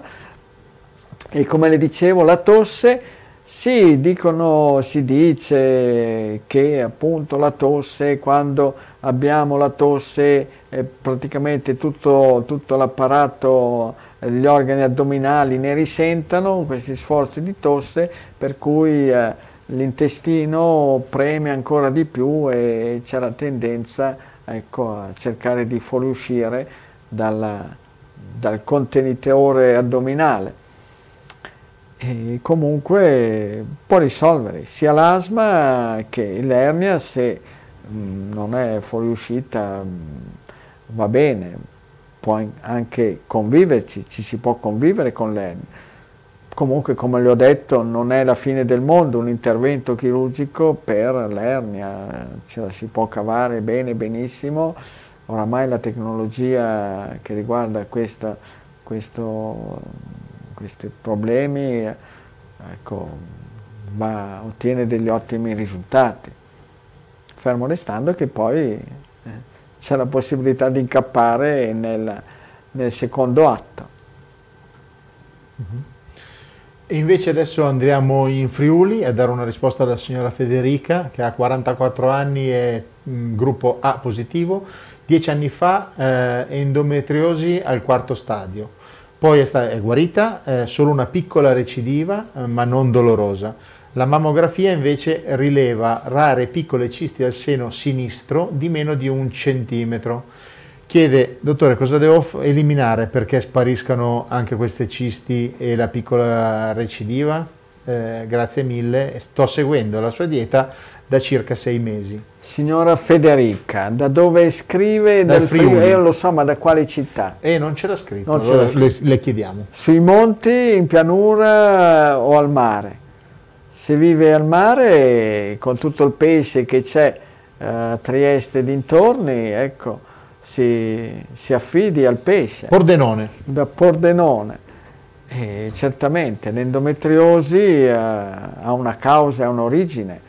Può essere una questione molto molto tosta, quella che può creare grossi problemi di infertilità, anzi il più delle volte è la causa principale di infertilità. Dolci, zuccheri, cacao, cioccolato, latte, derivati del latte, e se ha queste cisti mammarie è facile che lei abbia usato questi alimenti. Dopodiché, se si rimuove la causa, le cose si possono anche fermare, però tra le altre cose, appunto, attenzione anche a cacao e cioccolato, che non sempre sono così ben tollerati, anche perché poi la gente si fa prendere molto, ma molto la mano dall'utilizzarli alla grande, cacao e cioccolato. Adesso, quando arriverà la stagione natalizia, è ben lì il guaio. Più che pensare al numero di conviviali, ecco, di invitati nel pranzo, nelle cene di Natale, ma la cosa importante sarebbe dare le dritte alle persone su cosa mangiare, per non arrivare poi dopo l'Epifania ridotti come degli stracci, distacci dal punto di vista immunitario, certo. Perché come è sempre stato tutti gli anni, Covid-19 o non Covid-19, dopo le feste di Natale cominciavano i veri guai, cominciava la grande, le forme influenzali normali, per cui lì influenza tutto spiano, mal di schiena, herpes galoppante sui visi di un'infinità di persone. Quindi la dritta è quella di dire alle persone che cosa è opportuno mangiare per evitare di avere un sistema immunitario debilitato. Dopodiché non saranno il numero di persone a tavola per far galoppare Covid-19, anzi, nel modo più assoluto. Quindi. Certo. C'è scritto il signore cardiopatico scalatore, sì. Si è definito, ha detto che è gruppo A positivo, è segno del leone, sì. E vive a Vicenza. Bravo, bravissimo, complimenti. Ecco, vede, se ci fosse una scienza, veramente scienza, le persone come lei dovrebbero essere prese, prelevate, studiate alla grande e a 360 gradi, e per arrivare a capire cosa ha fatto, come mai lei ha risolto questi problemi, che si fa un dislivello in poco e neanche tantissimo tempo di 1000 metri come niente fosse. Ed ha smesso i farmaci, ma non c'è la voglia, la volontà di capire, di risolvere i problemi, sembra quasi un qualcosa di ineluttabile, e che bisogna a tutti i costi somministrare farmaci, fare vaccini, perché se no non ce la si cava. A proposito di vaccini, allora, la Pfizer, o Pfizer che dir si voglia, era partita... Facciamo una cosa, facciamo pubblicità un attimo, pubblicità, e poi ci parliamo un attimo, poi parliamo di queste qua, sì. Grazie, pubblicità, arriviamo subito,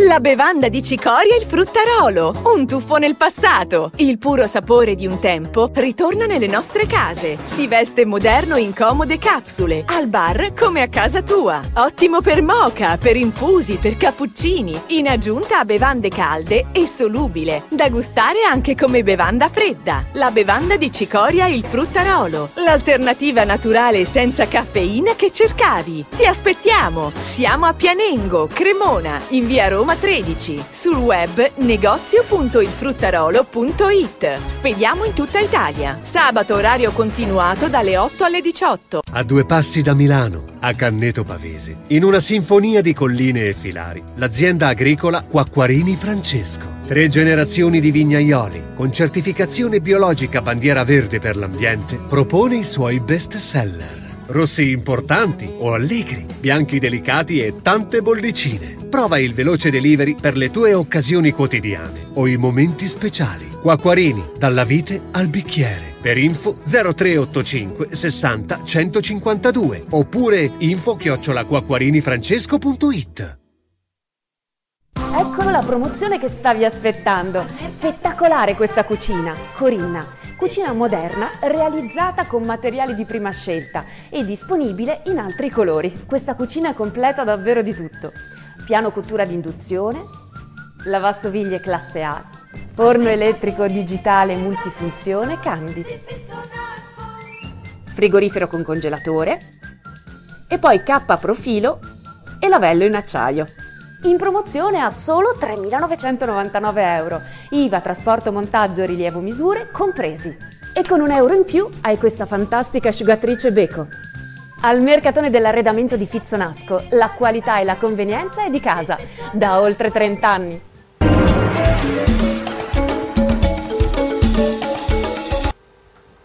Eccoci nuovamente in studio. Stavi parlando dei vaccini. Ah sì, dell'arrivo dei messia. Allora abbiamo visto la Pfizer o Pfizer che dir si voglia, era partita con il 90%, poi si è spostata al 95%. Ma perché c'era l'altro che ha detto che era 95%. Nel frattempo era arrivato Putin con quello russo, che però qua in Occidente non si può parlare del vaccino dei russi perché sono appestati i russi, quindi bisogna, sono sempre... C'è sempre, anche se l'hanno abbattuta la cortina di ferro, ma prima l'avevano costruita i russi, adesso l'hanno costruita gli occidentali verso i russi, è tutto il contrario, ed è andato una validità al 92% e poi era già stato messo in pratica in Brasile oltre che in Russia. Poi è arrivato Moderna, è arrivata al 94%. Cribbio, e come si fa? Non si può. La Pfizer allora ha detto no, fermi tutti dopo un po'. Il nostro adesso è valido fino al 95%. Nel frattempo Pfizer ha messo, quando è uscita con la storia del 90%, i suoi titoli azionari sono saliti alle stelle e ha colto l'occasione per metterne sul mercato una quantità non da poco, pare il 60%, tanto perché c'è sempre bisogno di soldini, no? Ecco la ricerca. Poi è arrivato quello di Oxford in associazione con il centro italiano di Pomezia, che poi adesso quello lì era valido dal 60 al 90%, però non si sa bene, dipendeva forse dalla concentrazione o meno. Poi adesso hanno sospeso perché pare che ci siano un po' di problemi, non era ben chiaro, la comunità scientifica non ha accolto molto volentieri questa notizia, questa informazione. E poi manca il convitato di pietra per quanto riguarda i vaccini, ossia la Cina. Ecco. Qua nessuno parla dei vaccini cinesi, forse che stiano già utilizzandoli o che abbiano già cominciato a utilizzarli da marzo o che magari ce l'avessero già sotto banco la storia, perché nessuno sa, è ancora sospesa, no? Tutto quanto la questione, se questo virus è creato da sé, così perché per i casi della natura, oppure se qualcuno ci ha messo qualche manina, perché insomma qualche dubbio bisogna sempre farselo venire, perché il dubbio che governa sempre tutto quanto, è lui che decide per quanto riguarda la ricerca della verità, perché qua i dati della Cina sono che sono rimasti se no a 5.000 decessi e a 100.000 contagiati, e tutto lì nei dintorni. Ci sono state pubblicazioni che pare che dicano che insomma tutto quanto è partito da qualche laboratorio e che magari in Occidente qualcuno sapesse, fosse informato, perché poi sai, i servizi segreti ecco, di solito, ecco, funzionano, e che nessuno appunto era all'oscuro. Poi pare qualche voce di corridoio, dice che ma questo vaccino che ha colpito l'Oriente e la Cina è possibile che sia stato una forma, diciamo, più blanda, più attenuata del virus, e che quella invece che ha colpito l'Occidente e l'America sia stata una forma più virulenta, per cui sta tutta lì la questione, la diversità e della gravità della problematica. Chi lo sa, chi vivrà vedrà. Noi non possiamo dirlo, possiamo fare però tanto, possiamo avere il nostro vaccino che non costa niente, nel modo più assoluto non costa niente. Certamente hanno tirato in ballo la storia che non è sicuro che possa essere valido, che possa durare, hanno tirato in ballo che addirittura alcuni casi che poi si contavano sulle dita di una mano, ma su cui io dubito grandemente, ossia che ci siano state delle persone che avevano avuto il contagio e che poi si siano ricontagiate, perché è troppo poco il tempo per valutare un fatto come questo, è troppo poco, troppi pochi mesi, perché hanno cominciato a dirlo, visto che in Cina la storia pare che sia partita ufficialmente a dicembre, quando invece forse era già partita a settembre-ottobre, e comunque sono troppo pochi i mesi per valutare se c'è un secondo contagio su una persona che era già stata, che aveva già avuto il contatto col Covid-19. Vediamo, comunque ritengo che sia molto ma molto valido il proprio sistema immunitario. Certo. Almeno nella storia dell'umanità si è sempre visto che il sistema immunitario è quello che ha permesso all'umanità di saltarne fuori sempre alla grande. Dopodiché non abbiamo nessun potere, Paolo, né io né tu, ecco, no, per decidere, se non su noi stessi, e l'unico potere che abbiamo è quello su noi stessi, oppure sulla possibilità di contare sulla buona volontà delle persone che ci mettono il loro impegno, che vogliono provare, vedere, capire e poi sempre fare le proprie scelte. Guarda, qui ci sono degli amici che ci seguono dalla rete che dicono ma a noi risulta che il vaccino in Cina sia già attivo da fine luglio, quindi io non lo so, non ho la certezza, ripeto quello che ci stanno scrivendo. È tra le cose possibili, però quello che fanno in Cina noi... Adesso prima o poi, quando diventeremo una colonia cinese, magari ci terranno un po' più informati, e visto come vanno le questioni, perché su miliardi di qua, miliardi di là, debito di un tipo, debito di un altro, praticamente qua ci stiamo indebitando in un modo spaventoso. E diversamente da quello che fanno in Cina, che l'economia dopo un periodo un po' critico poi ha ripreso a galoppare, invece noi continuiamo a zoppicare, zoppichiamo alla grande. Ci viene prospettata una ripresa, riprenderemo del 5, 6, 7%, anche se adesso c'è stato un crollo dell'8, 9, 10, 11, e poi seconda batosta. Ma vediamo, accidenti, ragioniamo, usiamo il cervello, continuo sempre a dirlo che le medaglie hanno due facce, una dove c'è la croce, che può essere interpretata come si vuole, l'altra c'ha la testa, che sicuramente può essere interpretata come si vuole, ma la testa sta a indicare che dentro abbiamo un cervello, usiamolo, facciamolo funzionare. Certo. Senti, anche tante domande sono in merito, forse si avvicina il Natale, la festa, il vino, l'uso del vino, bianco, rosso, okay, tanto, poco, lo champagne, mica lo champagne, lo spumante, ma qual è il vino che può bere? Il vino, ma il vino intanto dipende, ci sono persone che hanno proprio un'intolleranza verso l'alcol, che io lo vedo addirittura hanno un'intolleranza verso quel poco alcol presente negli estratti fitoterapici, negli estratti idroalcolici. Però il vino è può essere un grosso piacere, bisogna stare attenti a non farsi prendere la mano. Io stesso, a me piace, devo dire che mi piace più il vino della birra, anche se la birra adesso ha avuto periodi di grande espansione, si è allargata nel consumo soprattutto tra le giovani generazioni, Il mio vino preferito è la Malvasia, né troppo dolce né troppo secca, non proprio ferma ma un po' mossa, e però il vino ci può stare, bisogna imparare a combinarlo correttamente. Ad esempio, le persone di gruppo A decisamente meglio per loro usare il vino rosso, e in genere il vino rosso fermo. E il vino bisogna combinarlo bene, ad esempio... Beh, con il pesce in genere non si usano mai i vini rossi, in genere si usa il vino bianco, lo stesso anche con il riso, forse perché la presenza dei tannini nei vini rossi può determinare una qualche difficoltà digestiva. Il vino veritas, ecco, c'era anche detto.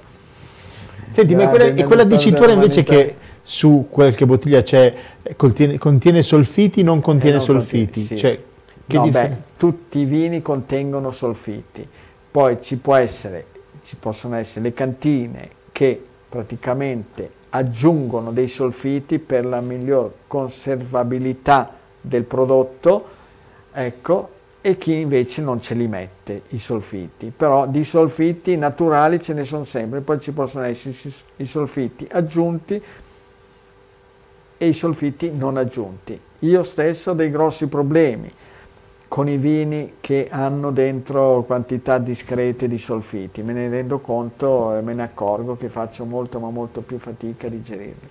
Se le persone hanno problemi di ipertensione o di glicemia, ecco, è preferibile che non usino il vino a cena, perché sennò al mattino dopo si possono trovare la pressione alta e la glicemia alta.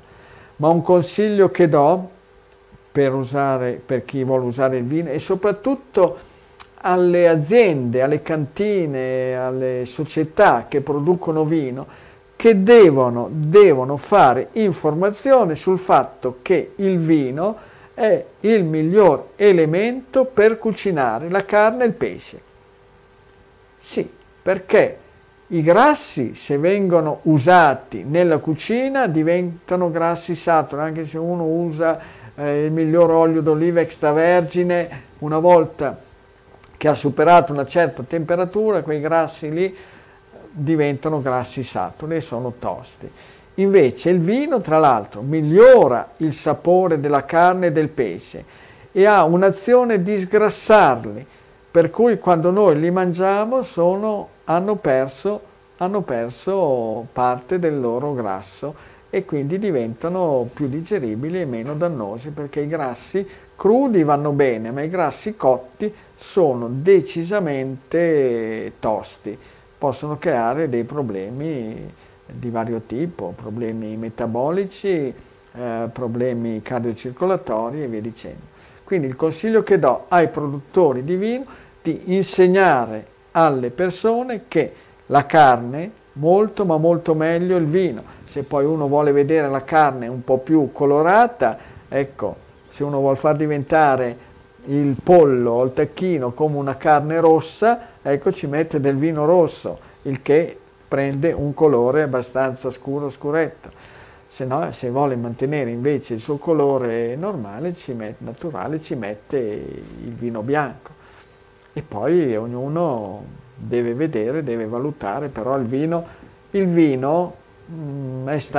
l'alcol è stato molto molto demonizzato e facilmente, insomma, tanta gente si è astenuta dal bere vino pensando che recasse gravi problemi di salute. E gli alcolici, sicuramente, ad esempio per il gruppo A, decisamente meglio il vino rispetto alla birra, ci mancherebbe altro. Un gruppo A, se si mette a bere della birra, può andare incontro, intanto se ne accorge subito, perché un gruppo A quando beve la birra si trova subito immediatamente la pancia gonfia e poi si possono trovare problemi ad esempio alla prostata per i maschi, non da poco. Diversamente il vino non ha questa capacità di creare problematiche alla prostata come la birra. E poi ognuno è giusto che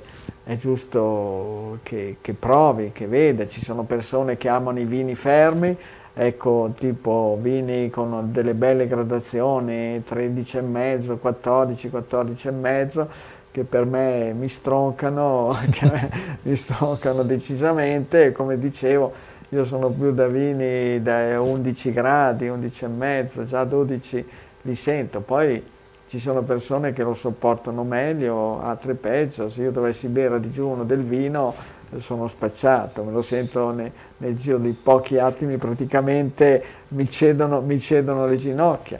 Se lo bevo dopo aver mangiato, ad esempio, della carne, mi trovo bene, benissimo. Okay. Quindi... va bene. Senti, da Perugia invece qua la signora Tamara, che è un gruppo AB, e dice: ma come mai non parlate mai del gruppo AB? No, non è vero. Cerchiamo di parlare anche non sono mai in tanti. Il gruppo AB rappresenta dal 2,5 al 4% della popolazione. Vabbè, comunque, va bene. Questa signora Tamara di 53 anni soffre di rettocolite ulcerosa, sì, e dice: ma quando uscirà il vaccino, secondo lei è meglio che io lo faccia o no? Non lo so, io onestamente, il dottore magari.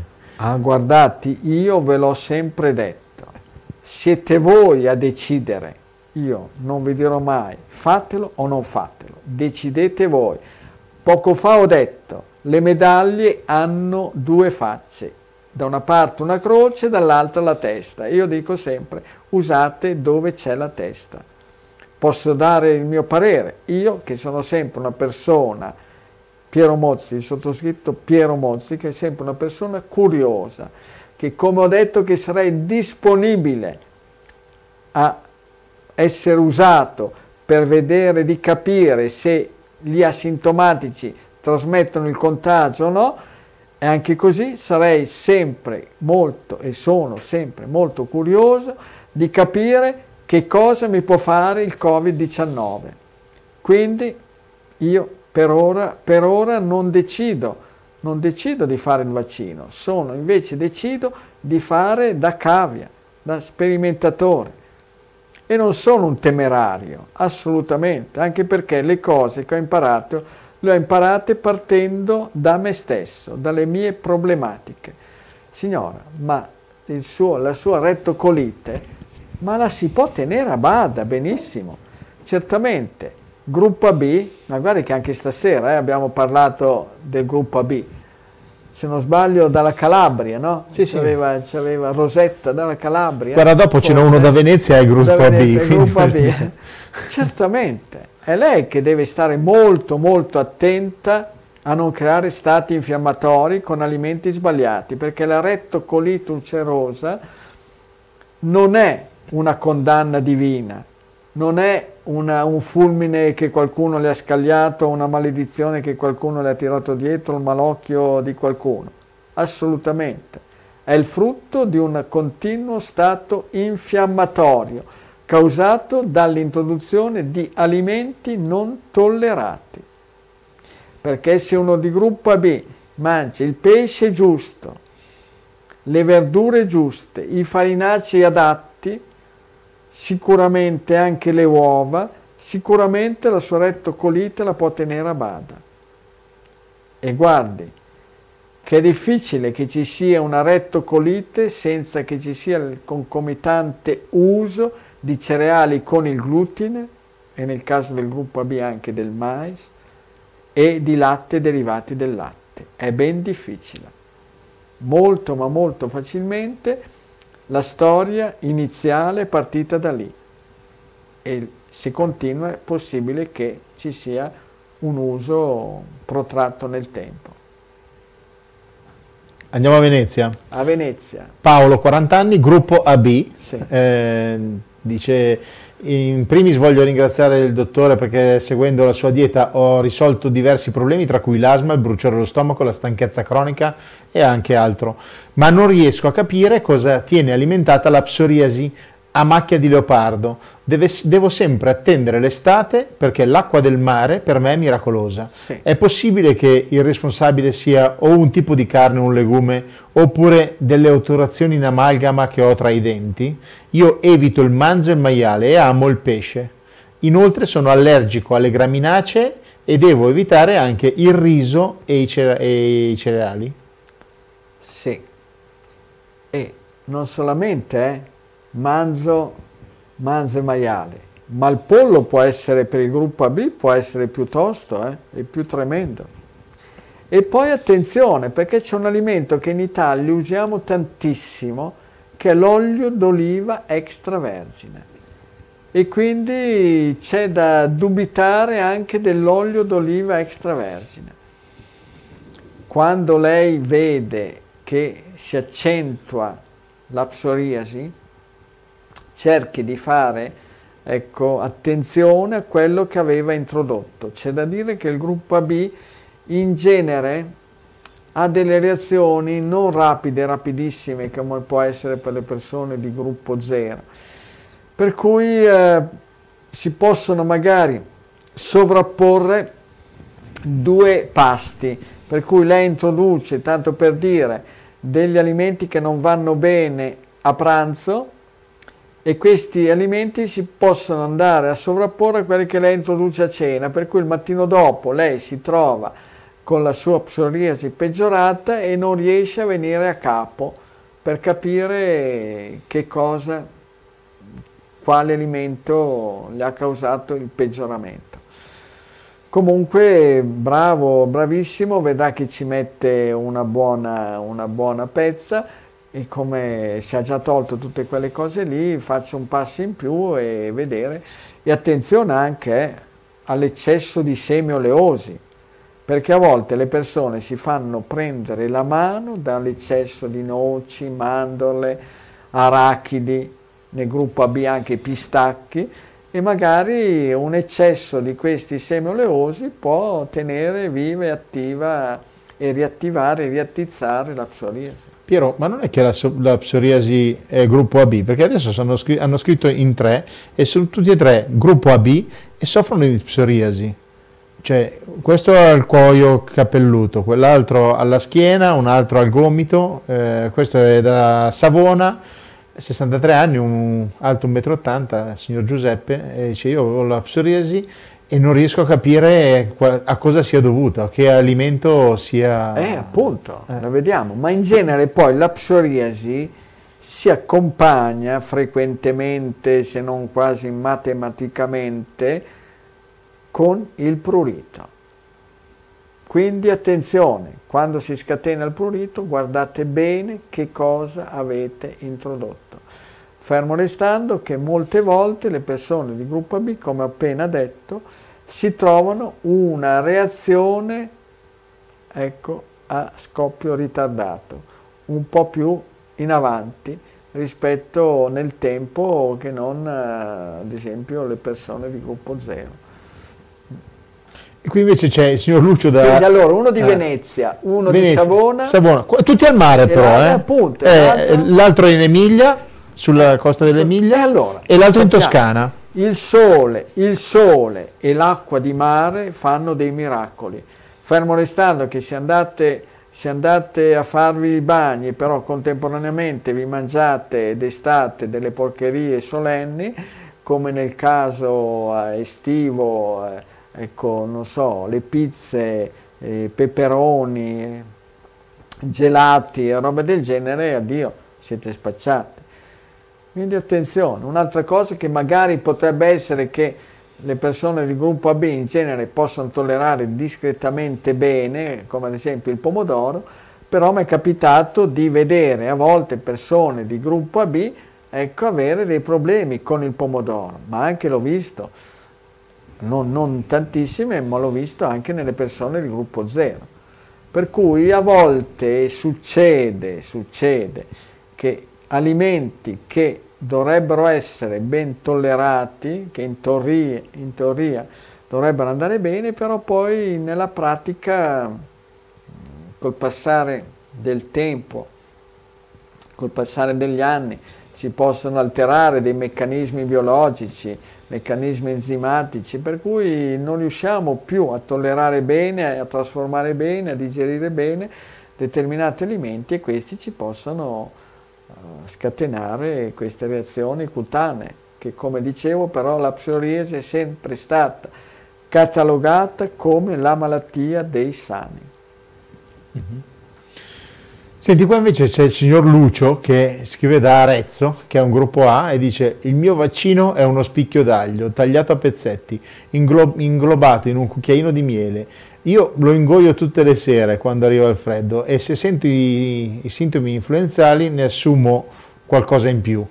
E lui si ferma. Anni fa facevo anche il vaccino influenzale con questo aglio, non lo faccio più e non ho mai più preso un'influenza. Non so se è vero o non è vero, però sì. Allora, da Arezzo il signore si chiama? Si chiama Lucio. Gruppo A, Arezzo. Gruppo A, Arezzo. Gli anni quanti sono? Non ce l'ha scritto. Non ce lo scrive, ma scriveteci sempre anche gli anni. Oltre che dove state, il gruppo del sangue, magari al terzo peso. Certamente, guardate, l'aglio, io mi ricorderò sempre quando facevo il chierichetto e andavo insieme ad altri miei coetanei amici. Dovevamo a fare il chierichetto da un sacerdote che gestiva la chiesa di San Lorenzo, Don Giuseppe Ferretti, un ometto piccoletto, 1,50 m, 1,55 m. E quando andavamo al pomeriggio da questo bravo prete lì nella sacrestia, che a volte ci faceva anche, ci dava, impartivo un po' di lezioni sulle materie che facevamo a scuola, e lui sempre si mangiava uno spicchio d'aglio. È campato fino oltre i 90 anni, in buona ottima salute, aveva la passione della musica e dei francobolli, che me l'ha un po' anche trasmessa a me, e dopo un po' che lui introduceva l'aglio, dalla sua pelle fuoriusciva odore di aglio a tutto spiano. Per cui, quando fuoriesce l'odore dell'aglio, gli allini, tutti questi oli essenziali, insomma, dell'aglio, fuoriesce dalla pelle, vuol dire che lo tolleriamo bene, benissimo. E certamente l'aglio può essere un grande, grandissimo rimedio, che sempre, a dire il vero, è sempre stato usato nei secoli e nei millenni. Ci sono alcuni, tra cui il sottoscritto, che se mangiamo l'aglio abbiamo dei grossissimi problemi. Io me lo continuo a sentire che va su e giù dallo stomaco alla gola, dallo stomaco alla gola. E poi se per caso lo dovessi usare un qualche giorno di fila mi troverei una tale infiammazione anale da far paura. Quindi se vi sentite l'aglio che va su e giù, praticamente, secondo il mio modestissimo parere, non lo tollerate bene. Se sentite che esce dalla vostra pelle, vuol dire che l'avete metabolizzato e lo state buttando fuori dalla pelle. E poi, certamente, può essere un grande, grandissimo rimedio. È sempre stato usato, in tanti popoli lo usano, c'è anche chi lo mette ad esempio in infusione alcolica, che poi lo prende a gocce, e l'aglio può avere un effetto ipotensivo, cioè di abbassare la pressione arteriosa. Quindi ha diversi rimedi, per qualcuno però c'è da stare molto attenti, e poi ben venga, certamente. Corretta alimentazione e l'uso di fitopreparati, di piante, di erbe, anche erbe coltivate come l'aglio, ecco, si possono tenere a bada tante ma tante problematiche, tra cui le forme influenzali, invernali. E sicuramente potrebbe esserci anche un ottimo intervento dell'aglio per tenere a bada il Covid-19, ma ricerche non ne vengono fatte in questa direzione. Tutto quanto è nella ricerca dei messia, ma chi lo sa se funzioneranno o meno. Certamente costeranno una barcata di soldi ai governi, ai popoli, alle nazioni, e non si sa che durata potranno avere. Signor Lucio ci ha mandato anche la sua foto, complimenti per il fisico di 74 anni, quindi, complimenti. Sì, bravo, quindi, bravissimo, evviva. Va bene. Certamente. Noi abbiamo ancora una fascia pubblicitaria. Gruppo A, comunque, per stare distanti dalle influenze, dimenticatevi determinata frutta, e soprattutto quelli che vogliono stare alla larga dal Covid-19, occhi alla frutta, perché prima o poi salterà fuori che il fruttosio debilita il sistema immunitario, soprattutto d'inverno.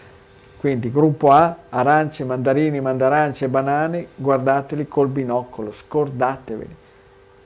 E le influenze le potete tenere a bada o addirittura scacciare. Un minuto di pubblicità e torniamo per l'ultimo blocco. Grazie. Quando devi arredare il tuo bagno, scegli di evitare sorprese. Affidati a chi ha più di 20 anni di esperienza nel settore. Un'esposizione totalmente rinnovata dove potete trovare i migliori prodotti delle aziende leader abbinate alla professionalità e alla competenza del nostro staff.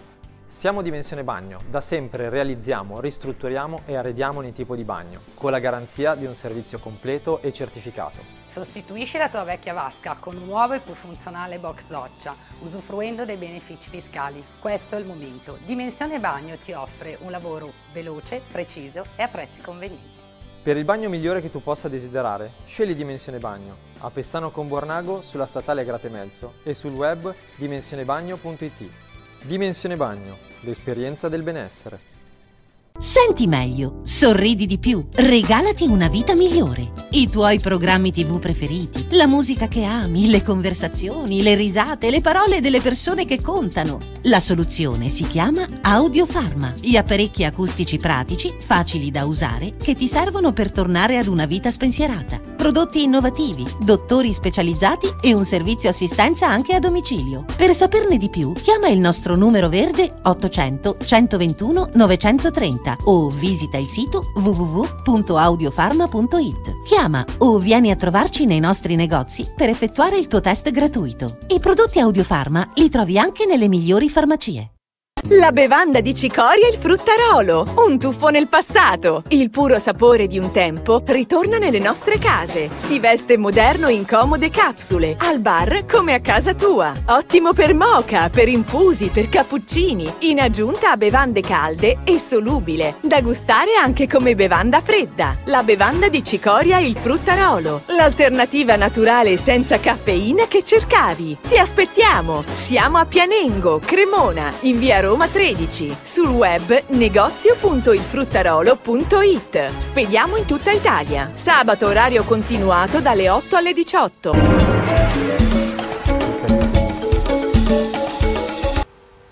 A chi ha? A Muni. Eccoci nuovamente in studio per continuare la nostra chiacchierata. Eravamo rimasti a... avevi qualcosa da dire tu o qualcosa? Stavamo leggendo ancora forse del signore di Savona che ha la psoriasi, dice non mi prude, però c'è, non riesco a venire da capo. Abbiamo detto, attenzione, gruppo B, dubitate anche della soia, i derivati della soia se lo usate, dubitate dell'olio d'oliva extravergine, dubitate anche dei troppi semi oleosi e valutateli a uno e provate a vedere che cosa succede. Comunque, abitate in posti di mare, affidatevi al pesce. Pesce, sole, acqua di mare, bagni quando si può. E sempre quel signore di prima dell'aglio dice: allora adesso che ci sono vi dico anche di cosa mi ha guarito la dieta del dottor Mozzi o l'aglio. La pressione alta, l'asma, il tremolio della mano destra e adesso risento anche gli odori e non ho più disturbi allo stomaco. Grande dottor Mozzi. Bene. Ma io sono alto 1,72 m, magari se mi misuro adesso sono alto 1,71 m, ma siete voi che siete grandi, voi che avete la voglia e il coraggio di provare a capire il perché si sviluppano le malattie, provare su di voi, è questa la forza, è questa la storia che ha permesso a tutti gli esseri umani di attraversare i secoli, i millenni, ecco, per arrivare fino al 2020, capire che c'è sempre una relazione se si sviluppa una malattia e quello che noi introduciamo. Poi certamente ci possono essere anche casi magari di cui non si può venirne a capo, ci mancherebbe altro, se no vorrebbe dire che siamo infallibili, però spesso e volentieri ci si azzecca. Bene, quindi veramente siete bravi, bravissimi, e passatevi passatevi le informazioni. La cosa fondamentale è questo. Siccome poi non costa niente cambiare e modificare l'alimentazione, è la cosa che importa meno. E dopodiché si vedrà.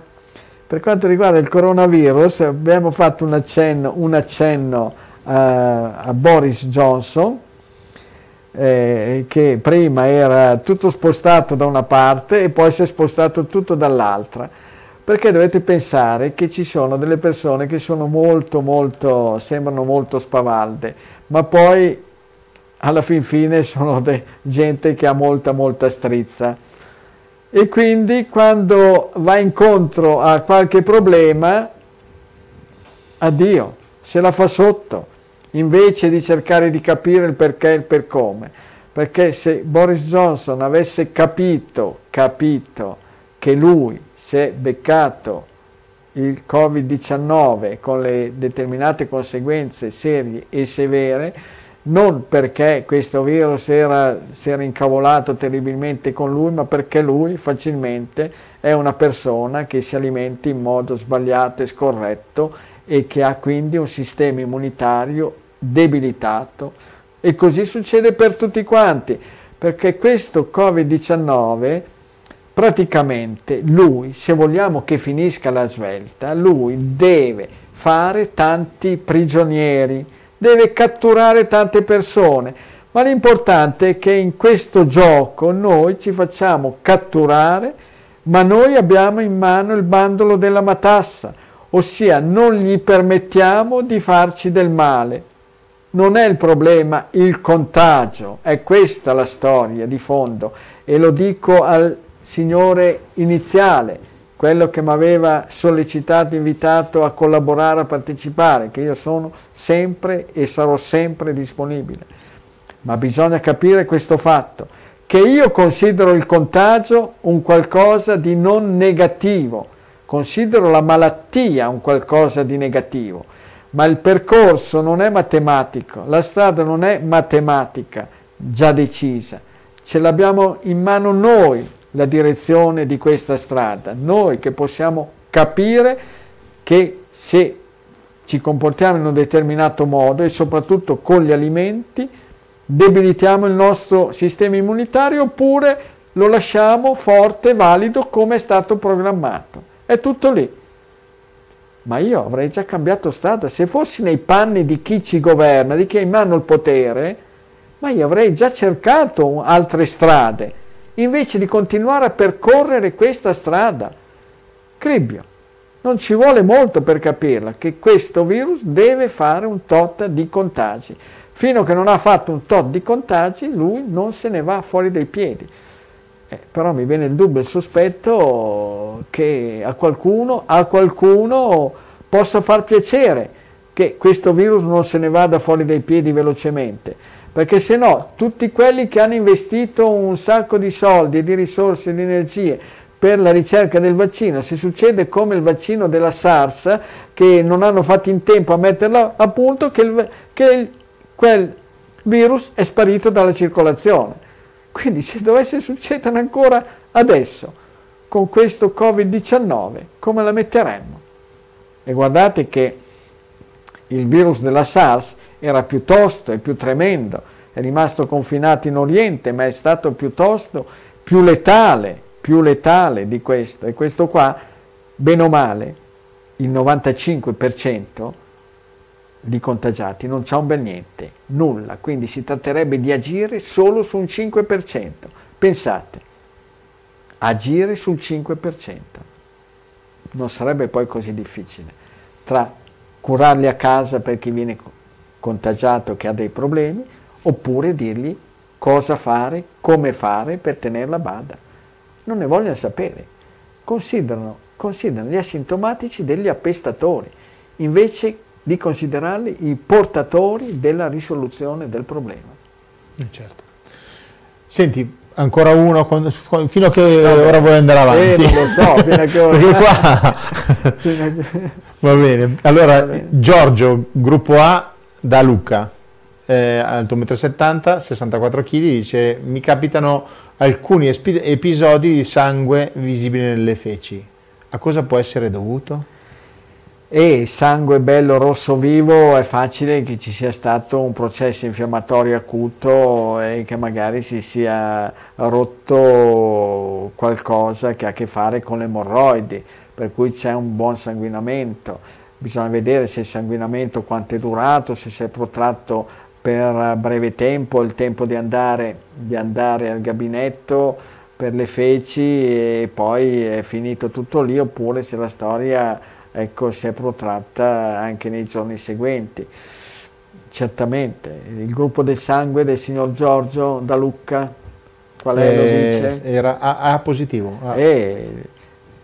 Provi un po' a vedere di mettere in relazione quel fatto lì con qualcosa che lei ha mangiato. Certamente attenzione al pepe e al peperoncino, attenzione, come pure attenzione alla carne e ai salumi di maiale, alle carni bovine, ai formaggi stagionati, tutte cose che possono determinare uno stato infiammatorio acuto a carico del plesso emorroidario, con conseguente scarico di sangue. Poi si tratta di vedere con che frequenza si presenta, ecco, però non c'è da andare nel panico, pensare che oddio, ho avuto perdita di sangue a livello anale e chissà che razza di tumoraccio mi trovo. Non è detto, succede. Ok.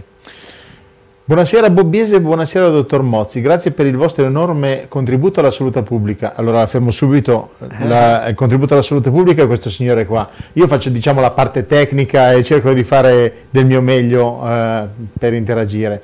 Mi chiamo Daniele, 43 anni, da Bologna, sono A positivo. Ho chiamato 2 settimane fa per i consigli alimentari sulla caduta dei capelli, la dermatite seborroica, il cuoio capelluto. Mi aveva chiesto il dottore se andavo meglio togliendo eccesso di semi oleosi e olio d'oliva. Sì, ho fatto e mi sembra vada meglio. Volevo chiedere allora se anche la salsa e i prodotti di soia possono dare fastidio ai capelli e se come fitoterapia cosa si può fare.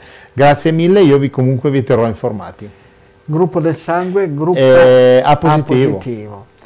Sì, potrebbe essere. In genere la soia dà più problemi alle persone del gruppo AB per quanto riguarda i capelli e il cuoio capelluto e la caduta, però a volte ci può stare. Mi sono capitate anche persone, soprattutto del sesso femminile, ad avere questi problemi. E fitoterapia, certamente carciofo, bardana e cardo mariano possono essere 3 preparati fitoterapici che possono aiutare proprio a disintossicare il fegato, perché alla fin fine la caduta dei capelli dipende essenzialmente da quello. Viene ritenuto un fatto genetico, però insomma ritengo che sia molto più facile che ci sia l'intervento di uno stato di intossicazione del fegato, perché vedo che ci sono persone anziane che hanno ancora una buona e valida capigliatura e avere magari i figli, quindi ben più giovani, avere una capigliatura molto molto diradata.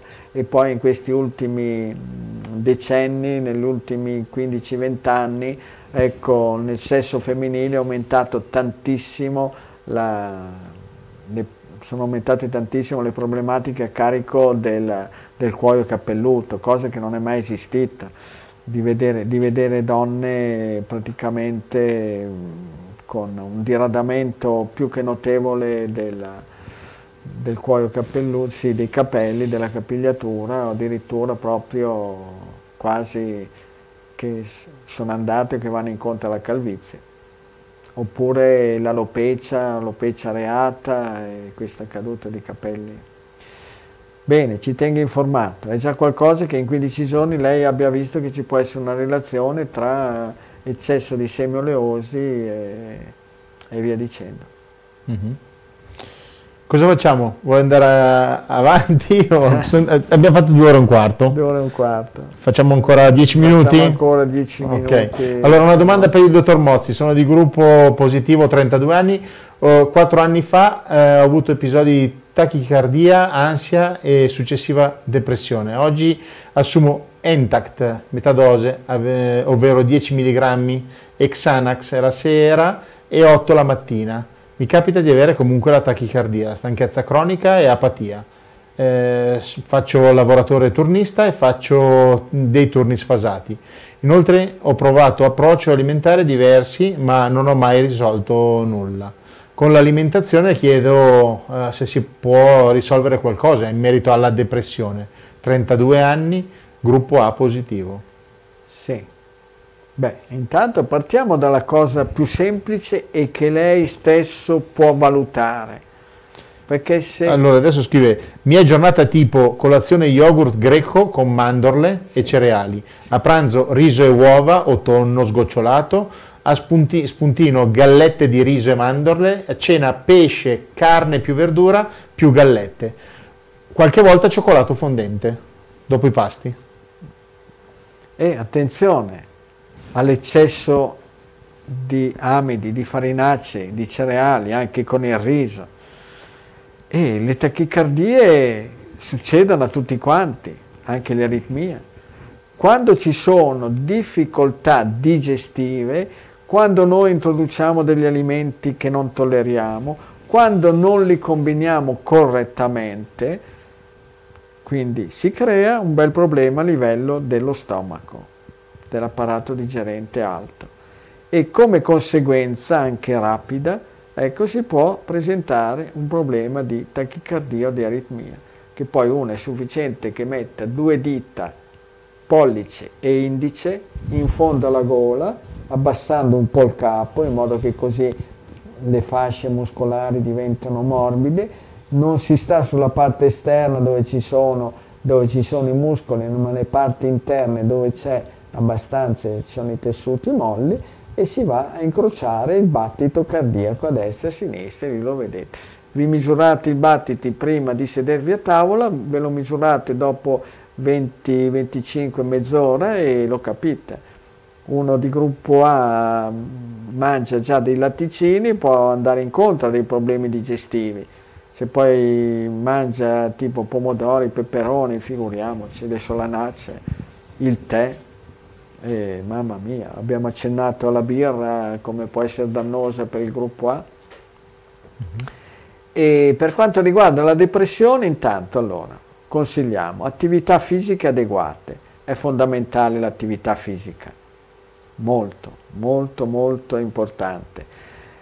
Adatta alle persone del gruppo A possono essere yoga e tai chi, e da imparare bene la respirazione diaframmatica. Certamente deve stare molto attento all'utilizzo di dolci, zuccheri, amidi, cereali, frutta, perché il sistema nervoso ne risente di un eccesso di dolci, zuccheri, amidi e frutta, e forse è molto meglio che lei si indirizzi verso il pesce, che tra le proteine è quello che può offrire le cose migliori, insomma, il pesce per il gruppo A, ma beh, anche le uova, anche il pollo e il tacchino, ma soprattutto il pesce e le verdure, i legumi, certamente può essere una qualcosa di molto valido. E poi l'attività fisica all'aperto o con la respirazione adeguata, e ce la si può cavare. Non è che sia una condanna in eterno. Come ho detto durante la trasmissione, ci sono persone che sono programmate per avere il danno a livello di apparato intestinale, digerente, apparato cardiocircolatorio, respiratorio, renale, e anche chi ce l'ha a carico, ecco, del sistema nervoso. Quindi mi è venuta in mente una cosa, tra l'altro, riguardo alle persone che stasera abbiamo ascoltato con problemi di asma, almeno due. Uno che diceva che l'asma che gli creava la tosse e che poi ha avuto l'ernia, e l'altro invece che è guarito dall'asma. Chi ha dei problemi respiratori, il consiglio che vi do è quello di andare dal vostro medico e chiedere che vi rilasci il certificato che non potete indossare la mascherina, perché veramente è un qualcosa di assurdo che ci siano delle persone che hanno problemi respiratori e che devono indossare le mascherine per ore e ore e ore. Non siamo programmati, non siamo nel modo più assoluto programmati per ostruire le vie respiratorie.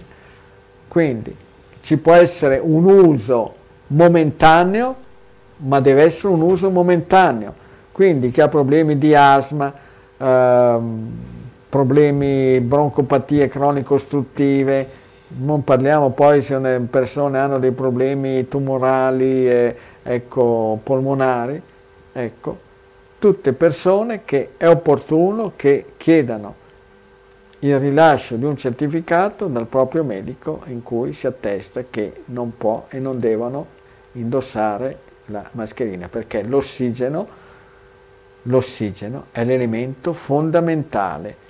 Per la nostra salute va bene che controlliamo, stiamo attenti al cibo che introduciamo, a come lo combiniamo, ma l'ossigeno è l'elemento essenziale e fondamentale. Per tornare invece al nostro signore ultimo con il problema di questa depressione, vediamo, ci faccia sapere, ci ricordi che i farmaci non si possono smettere di punto in bianco. Se proprio vorrà vedere se riesce gradualmente a scalarli, si eserciti bene, veda di alimentarsi in modo più che valido e più che corretto.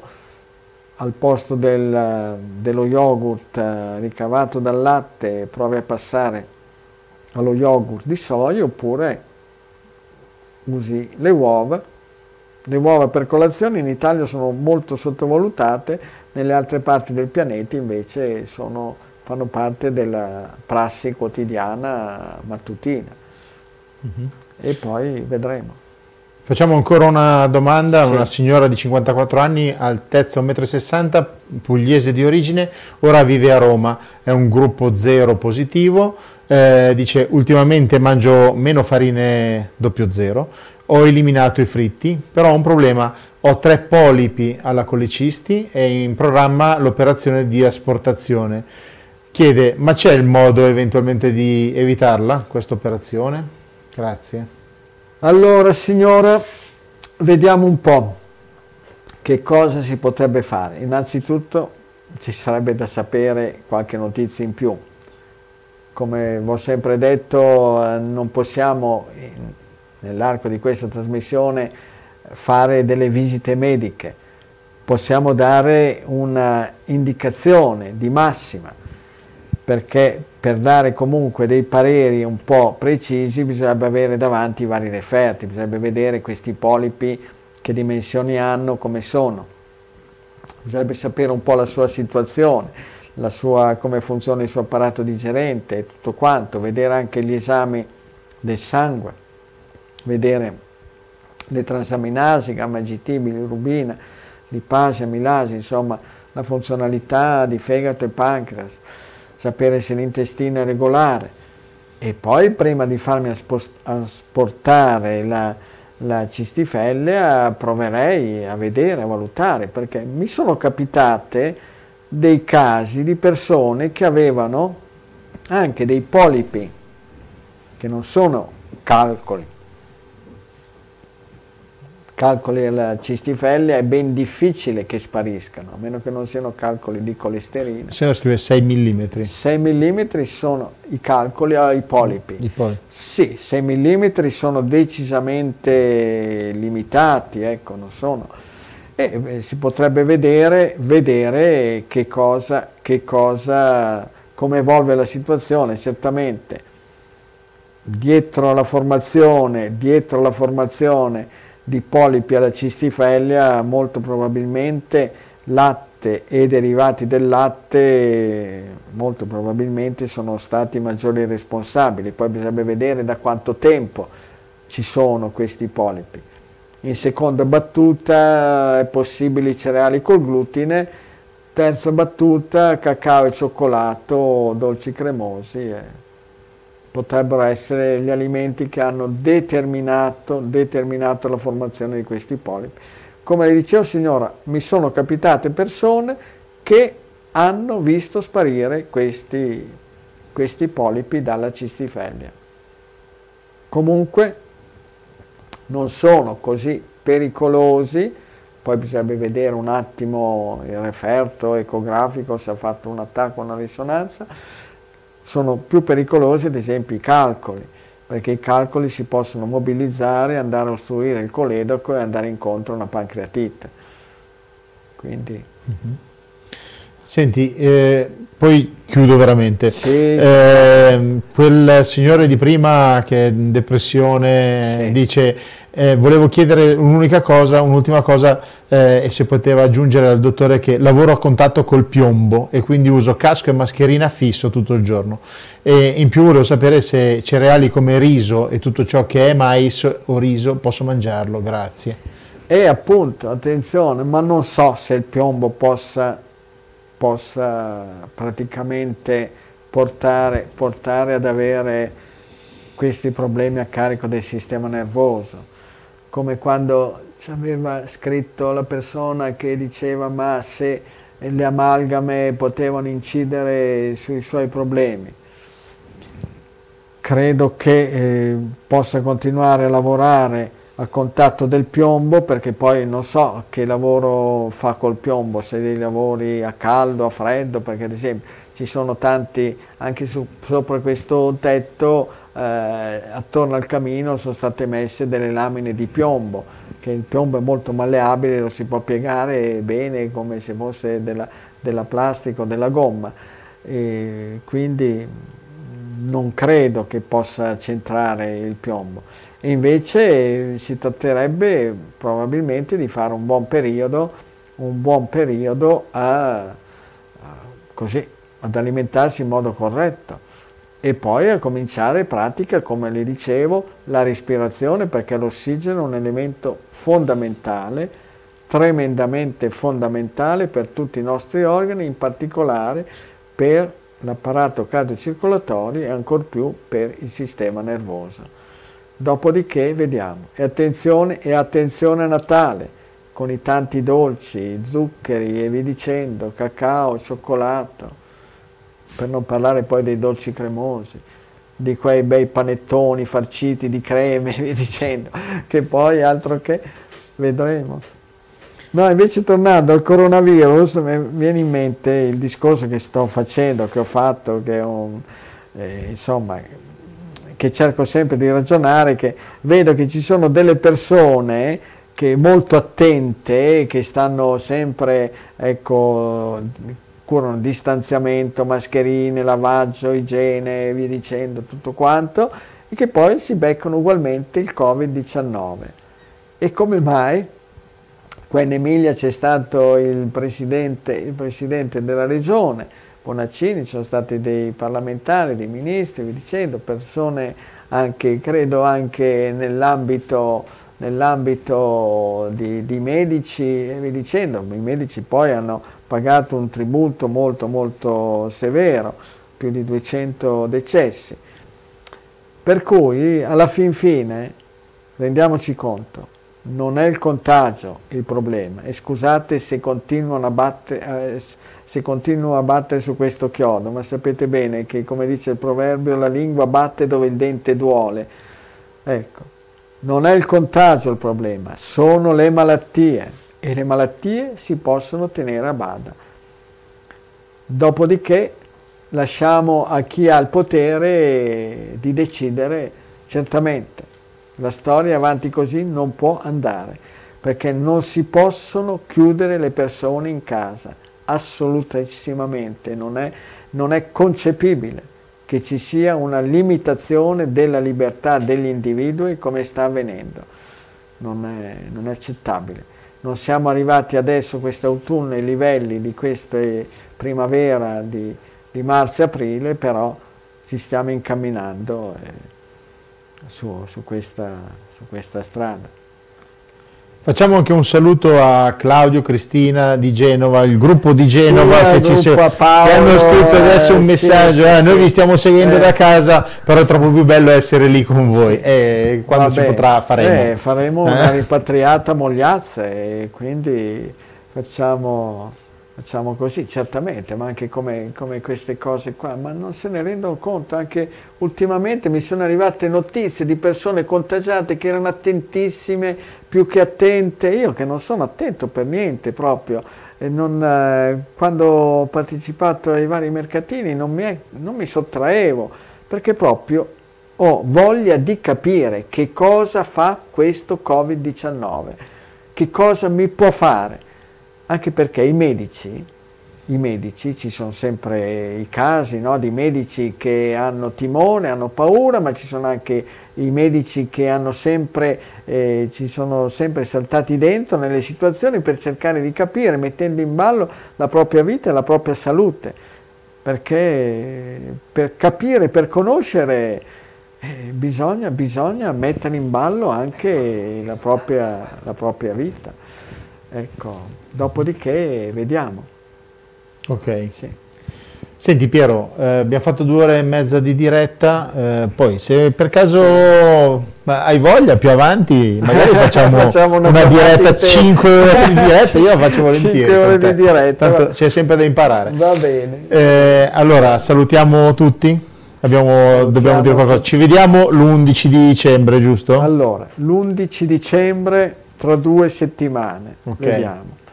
Poi vediamo di fare una puntata un po' natalizia. Poi vediamo di fare una puntata natalizia, così ci disfiamo giù con dolci, zuccheri, tutto quanto. Vabbè, almeno ci auguriamo almeno l'anno seguente. Un po' di buoni vini e, va bene. E ci siamo. E poi dico sempre alle persone, attenzione, fatti non foste a viver di terrore, ma per seguir virtute e il dottor Mozzi.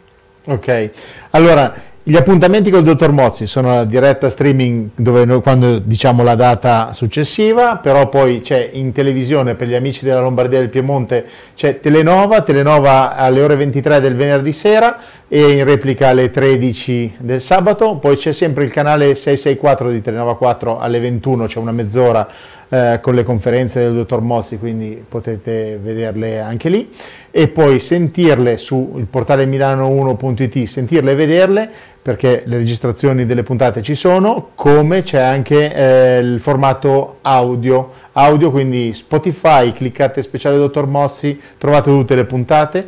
E tutte le mattine su Milano 1, la web radio sul web, alle 8 del mattino c'è una puntata del dottor Mozzi, tanto ne abbiamo fatte talmente tante che non stancano mai, poi i consigli del dottor Mozzi non scadono.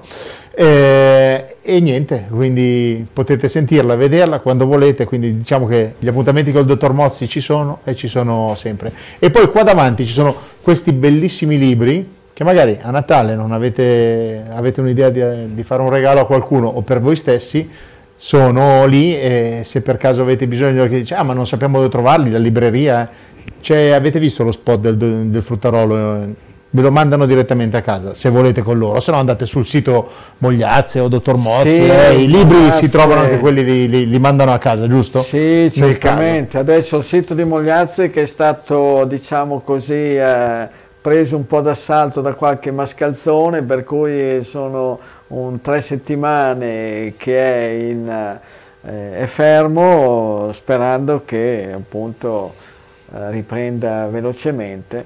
Sapete com'è, no? In Italia, ma anche in giro per il pianeta, ci sono tanti mascalzoni che possono farne di cotte e di crude e nessuno interviene, nessuno li becca. E va bene, così ha preso questa piega anche. Ultima cosa ancora, 342-397-2391 il numero del WhatsApp, non è il numero del dottor Mozzi, non scrivete caro dottor Mozzi volevo chiamarla, sentirla, non è il numero del dottor Mozzi, è della redazione di Milano 1, cioè rispondo io, perché non do in giro i vostri dati sensibili, quindi rispettiamo tutti, non diciamo cognomi, robe strane in diretta, quindi stiamo attenti. Se dovete mandare qualcosa di urgente, di importante al dottor Mozzi, c'è una mail info@dottormozzi.it. Quindi se dovete mandare degli esami, delle cose, non usate il WhatsApp, usate la mail che almeno va direttamente al dottor Mozzi, ok? Buona serata a tutti, ci vediamo settimana prossima, il prossimo appuntamento. Niente, state comunque con noi. Grazie, sì. Buona serata. Tante cose belle, salute, ci vedremo. Ok.